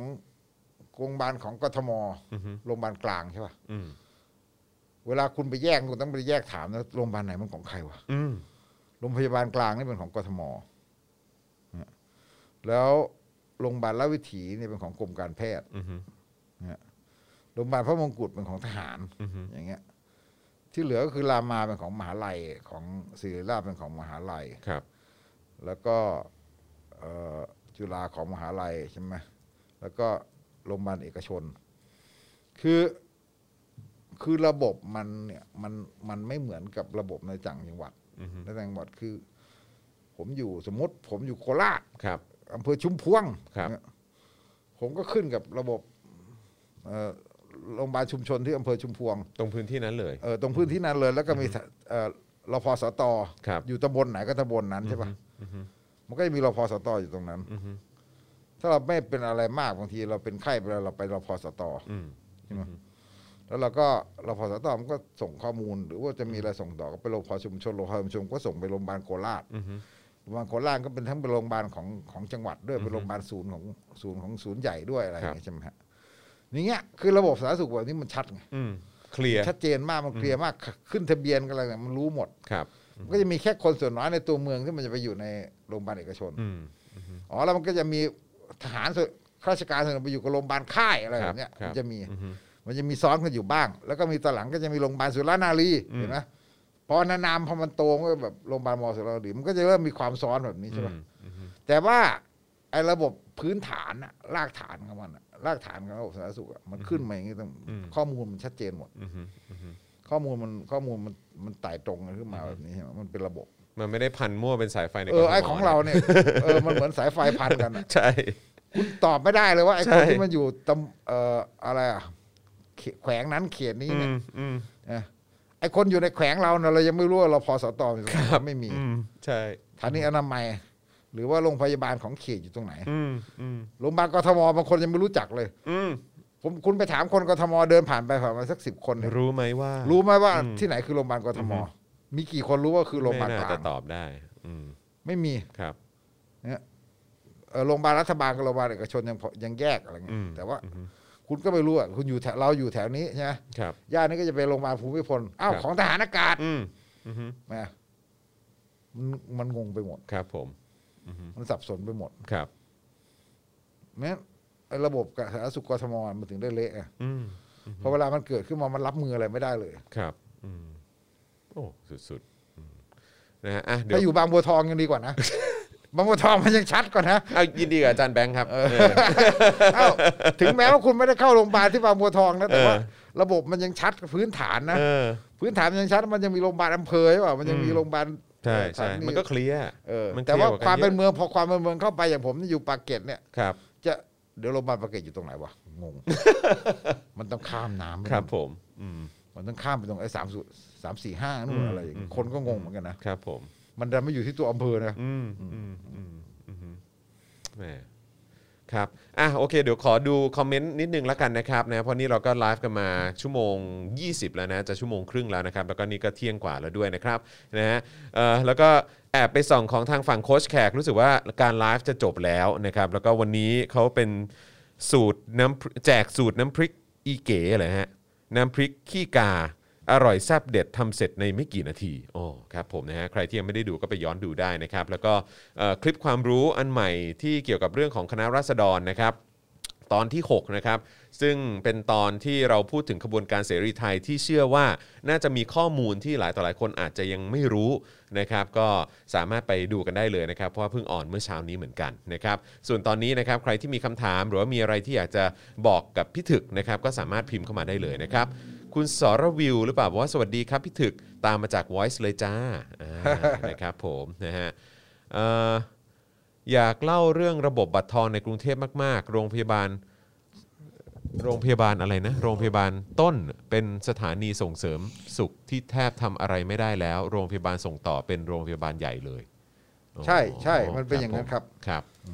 มันขาดตอนมันมัน ขาดตอน เราไม่รู้ว่าเราจะไปตรงไหน ครับผม งง นี่มีคนบอกว่าโปรเจกต์ต่อไปของพิมพ์ริพายเนี่ยอาจจะเป็นวัคซีนพิมพ์ริพายหรือเปล่าฮะ คือทำโรงพยาบาลสนามแล้วเนี่ยอาจจะนำเข้าวัคซีนเหรอฮะ น้ำเข้าวัคซีน ครับผมเอ่อโอ้ขอบคุณครับ มีคนบอกว่าคลิปคณะราษฎรดูแล้วเปิดโลกสุดๆ ขอบคุณนะครับ คุณแตงส์ถามว่าลุงถึกกินข้าวยังครับ อืม ก็เดี๋ยว เรียบร้อยครับ เดี๋ยวเดี๋ยวเดี๋ยวจะแวะไปบ้าน ไปบ้านพี่แขกไหมฮะ เติมพลังหน่อย เออ นะครับ เอ่อ หน่วยคุณธนทรธนัททรใช่ไหมบอกว่าหน่วยราชการไทยซับซ้อนและยุ่งยากมาก นอกจากโรงพยาบาลแล้วกองกำลังติดอาวุธก็เช่นกัน ไม่ว่าจะเป็นทหารตำรวจอสตชดโอ้ครับผมนะฮะพี่ถือครับไอ้เรื่องข่าวลือนี่ไม่จบนะฮะนี่ทุกนาทีมีคนเม้นเข้ามาตลอดเลยเนี่ยผมไม่แปลกใจเลยนะว่าทำไมไอ้แฮชแท็กมันถึงไปเป็นแบบ3 4 5 ล้านเนี่ยเออ เออแต่จริง ๆก็คือว่าทุกคนรู้ว่ามันไม่จริง ประเทศประประเทศไทยกับข่าวลือนี่พี่ถึกมองว่ายังไง ในอดีตที่ผ่านมาจนถึงวันเนี้ยอืม ที่ผ่านมามันจริงไง ครับ แต่ผมคิดว่ารอบนี้มันไม่จริงนะแต่คนเฮฮากับความกับความเป็นข่าวลือ แต่อย่างที่บอกก็คือว่าเออมันเป็นการเหมือนสำรวจความรู้สึกของสังคมอะ วัดเรตติ้ง วัดเรตติ้งว่าสังคมเขารู้สึกอย่างไร คนก็เลยแสดงเรตติ้งให้เห็นเลย ครับผมอืมนะฮะแล้วก็แสดงกันได้อย่างอื้อ หือสร้างสรรค์กันแบบสุดๆอืมนะครับเอ่อ อ่านจนตาลายครับ อ่านจน ผม ตาลายครับ อ่านจนตาลายเออ เอ่อหัวล้อจนท้องแข็ง คุณปลื้มปิติบอกว่าเหมือนข่าวลือที่สมศักดิ์เจียมตายหรือ เปล่า เออนั่นก็ข่าวลือเนาะเออนะครับอ่ะโอเคนะครับเออถ้าลุงถึกต้องกักตัวระหว่างลิ้มกับเทือกเนี่ย ลุงถึกจะเลือกกักตัวกับใครครับ โอ้โห กระโดดน้ำดีกว่ามั้งครับ ขอโดดน้ำดีกว่าเออนะครับ เหมือนก็ถามว่าอยู่เกาะกับใครอ่ะขอโดดน้ำดีกว่า คุณโซนีบอกว่าข่าวลือนี่สมจริงมากเลยนะคะ เออ นะครับ คุณโยโย่บอกว่าประชาชนรอวัคซีนพิมพ์ริพาย แล้วก็กลัววัคซีนประยุทธ์ เออ เออ เอออ๋อ คุณกันวีมาแล้วนะ พี่บิ๊กบอกว่าเป็น FC พี่ถึกนะครับ นะฮะ พี่ถึกขอ ขออีกเรื่องได้ไหมขอ ขอแบบทิ้งท้ายนิดนึงก็ได้ฮะ มุมมองเกี่ยวกับสรยุทธ์เป็นไง กับการกลับมา แล้วก็กระแสต่าง ดีมากครับ เออ คือสรยุทธ์ก็เขาห้ามวิจารณ์การเมืองใช่ป่ะ ๆ นั่นน่ะสิ เอ้ยสรยุทธ์เขาไม่ได้วิจารณ์เลยเขา เขาแค่นำเสนอ อืม อ่าโอเค เสนอข่าวคือข่าวการข่าวของเขากลายเป็นข่าวที่เอ่อรอบด้านแล้วก็คนสนใจมากคือ ก็กล้าเสนอเรื่องการเมืองอ่ะ อืมอือฮึ ทั้งที่คนบอกว่า หมอกลัวสรยุทธ์ไม่ไม่นำเสนอเรื่องการเมือง ครับผม ก็เขาห้ามวิจารณ์แล้วเป็นไร อือฮึ ใช่ไหม ครับ แต่ว่าเขาไม่ได้วิจารณ์เนี่ยเขา ครับ อ่าน ก็นำ ข่าว เสนอ มข่าวของรัษฎรของอะไรนี่เต็มไปหมดเลย ครับผม ก็ผมว่าแกก็ดีอะ อืม ที่เพียงแต่ว่าแกจะโดนหมั่นไส้ถ้าออกมาเอ่อทำเรื่องวัคซีนเรื่องช่วยเหลือประชาชนเนี่ย นั่นน่ะสิอ๋อล่าล่าสุดเหมือนว่าเปิดเหมือนเหมือนว่าจะมีบริจาคใช่ไหมฮะ ใช่ เออ เออแต่เขาต้องทำอยู่แล้ว เขาก็ทำมาอยู่แล้วอ่ะ เขามีพลัง ก่อนหน้านั้น ได้อยู่แล้ว เขาก็ทำมาตั้งนานแล้วอ่ะเนอะเออนะครับน้ำท่วงน้ำท่วมแผ่นดินหมงแผ่นดินไหวอะไรก็เห็นทำกันมาหมดอ่ะเออนะครับ คือ แต่เรต การ ติ้งมาเนอะ เรตติ้งมา เรตติ้งมาเนอะเออพุ่ง คน เล มั ย นเบื่อมาตั้งนานแล้ว อืมอืมไม่มีอะไรดู เบื่อ ตอนนี้ก็เลยมาดู คือ สรยุทธ์ คือสรยุทธ์มันยังไง อ่ะ เป็นเขาเป็นคนที่ เออเดี๋ยวเรา มันใช้คำว่าอะไรที่ที่คนพูดกันคือ คือเป็นพิธีกรข่าวแบบที่มัน กล้ากล้าซักกล้าอะไรใช่ป่ะแล้วมัน อืม ไปไปแบบทำให้มันดูเป็นจุดเด่น แต่สรยุทธ์มีมีความเป็นเป็นนักข่าวอะมีความเข้าใจในวิชาชีพในระดับที่บอกว่า ถ้าเขาซักถึงจุดแล้วเนี่ย ครับ เขาหยุด อ่าคือเขารู้ว่าพอแล้ว เขารู้ว่าตรงไหนพออ อืมอืม แล้วเขารู้ว่าจะจี้ไปถึงตรงไหน อืมอืม ใช่ไหมเอ่อเขาเล่นไปถึงตรงไหน แล้วเขาหยุดที่มันแบบว่ามันไม่ได้ไปกระทบคนหรอกแต่พวกที่คนอยากดังอย่างสรยุทธ์ทั้งหลายเนี่ย มันไม่รู้มันไม่รู้ลิมิตแบบนั้น ครับผม ไม่มีความเป็นวิชาชีพพอที่มันจะแบบ คือตอนหลังๆ เราเห็นคนที่ดังๆทั้งหลายที่พยายามจะออกมาเรียนแบบสรยุทธ์คือมันล้ำเส้นหมด อืม ใช้วิธีการล้ำเส้นเพื่อให้แบบเพื่อให้เป็นคล้ายสรยุทธ์เพื่อให้เป็นสรยุทธ์สอง อืม แต่มันเป็นไม่ได้ อืมอืม แต่ผมว่าสรยุทธ์ก็ทางยังคือตัวเขา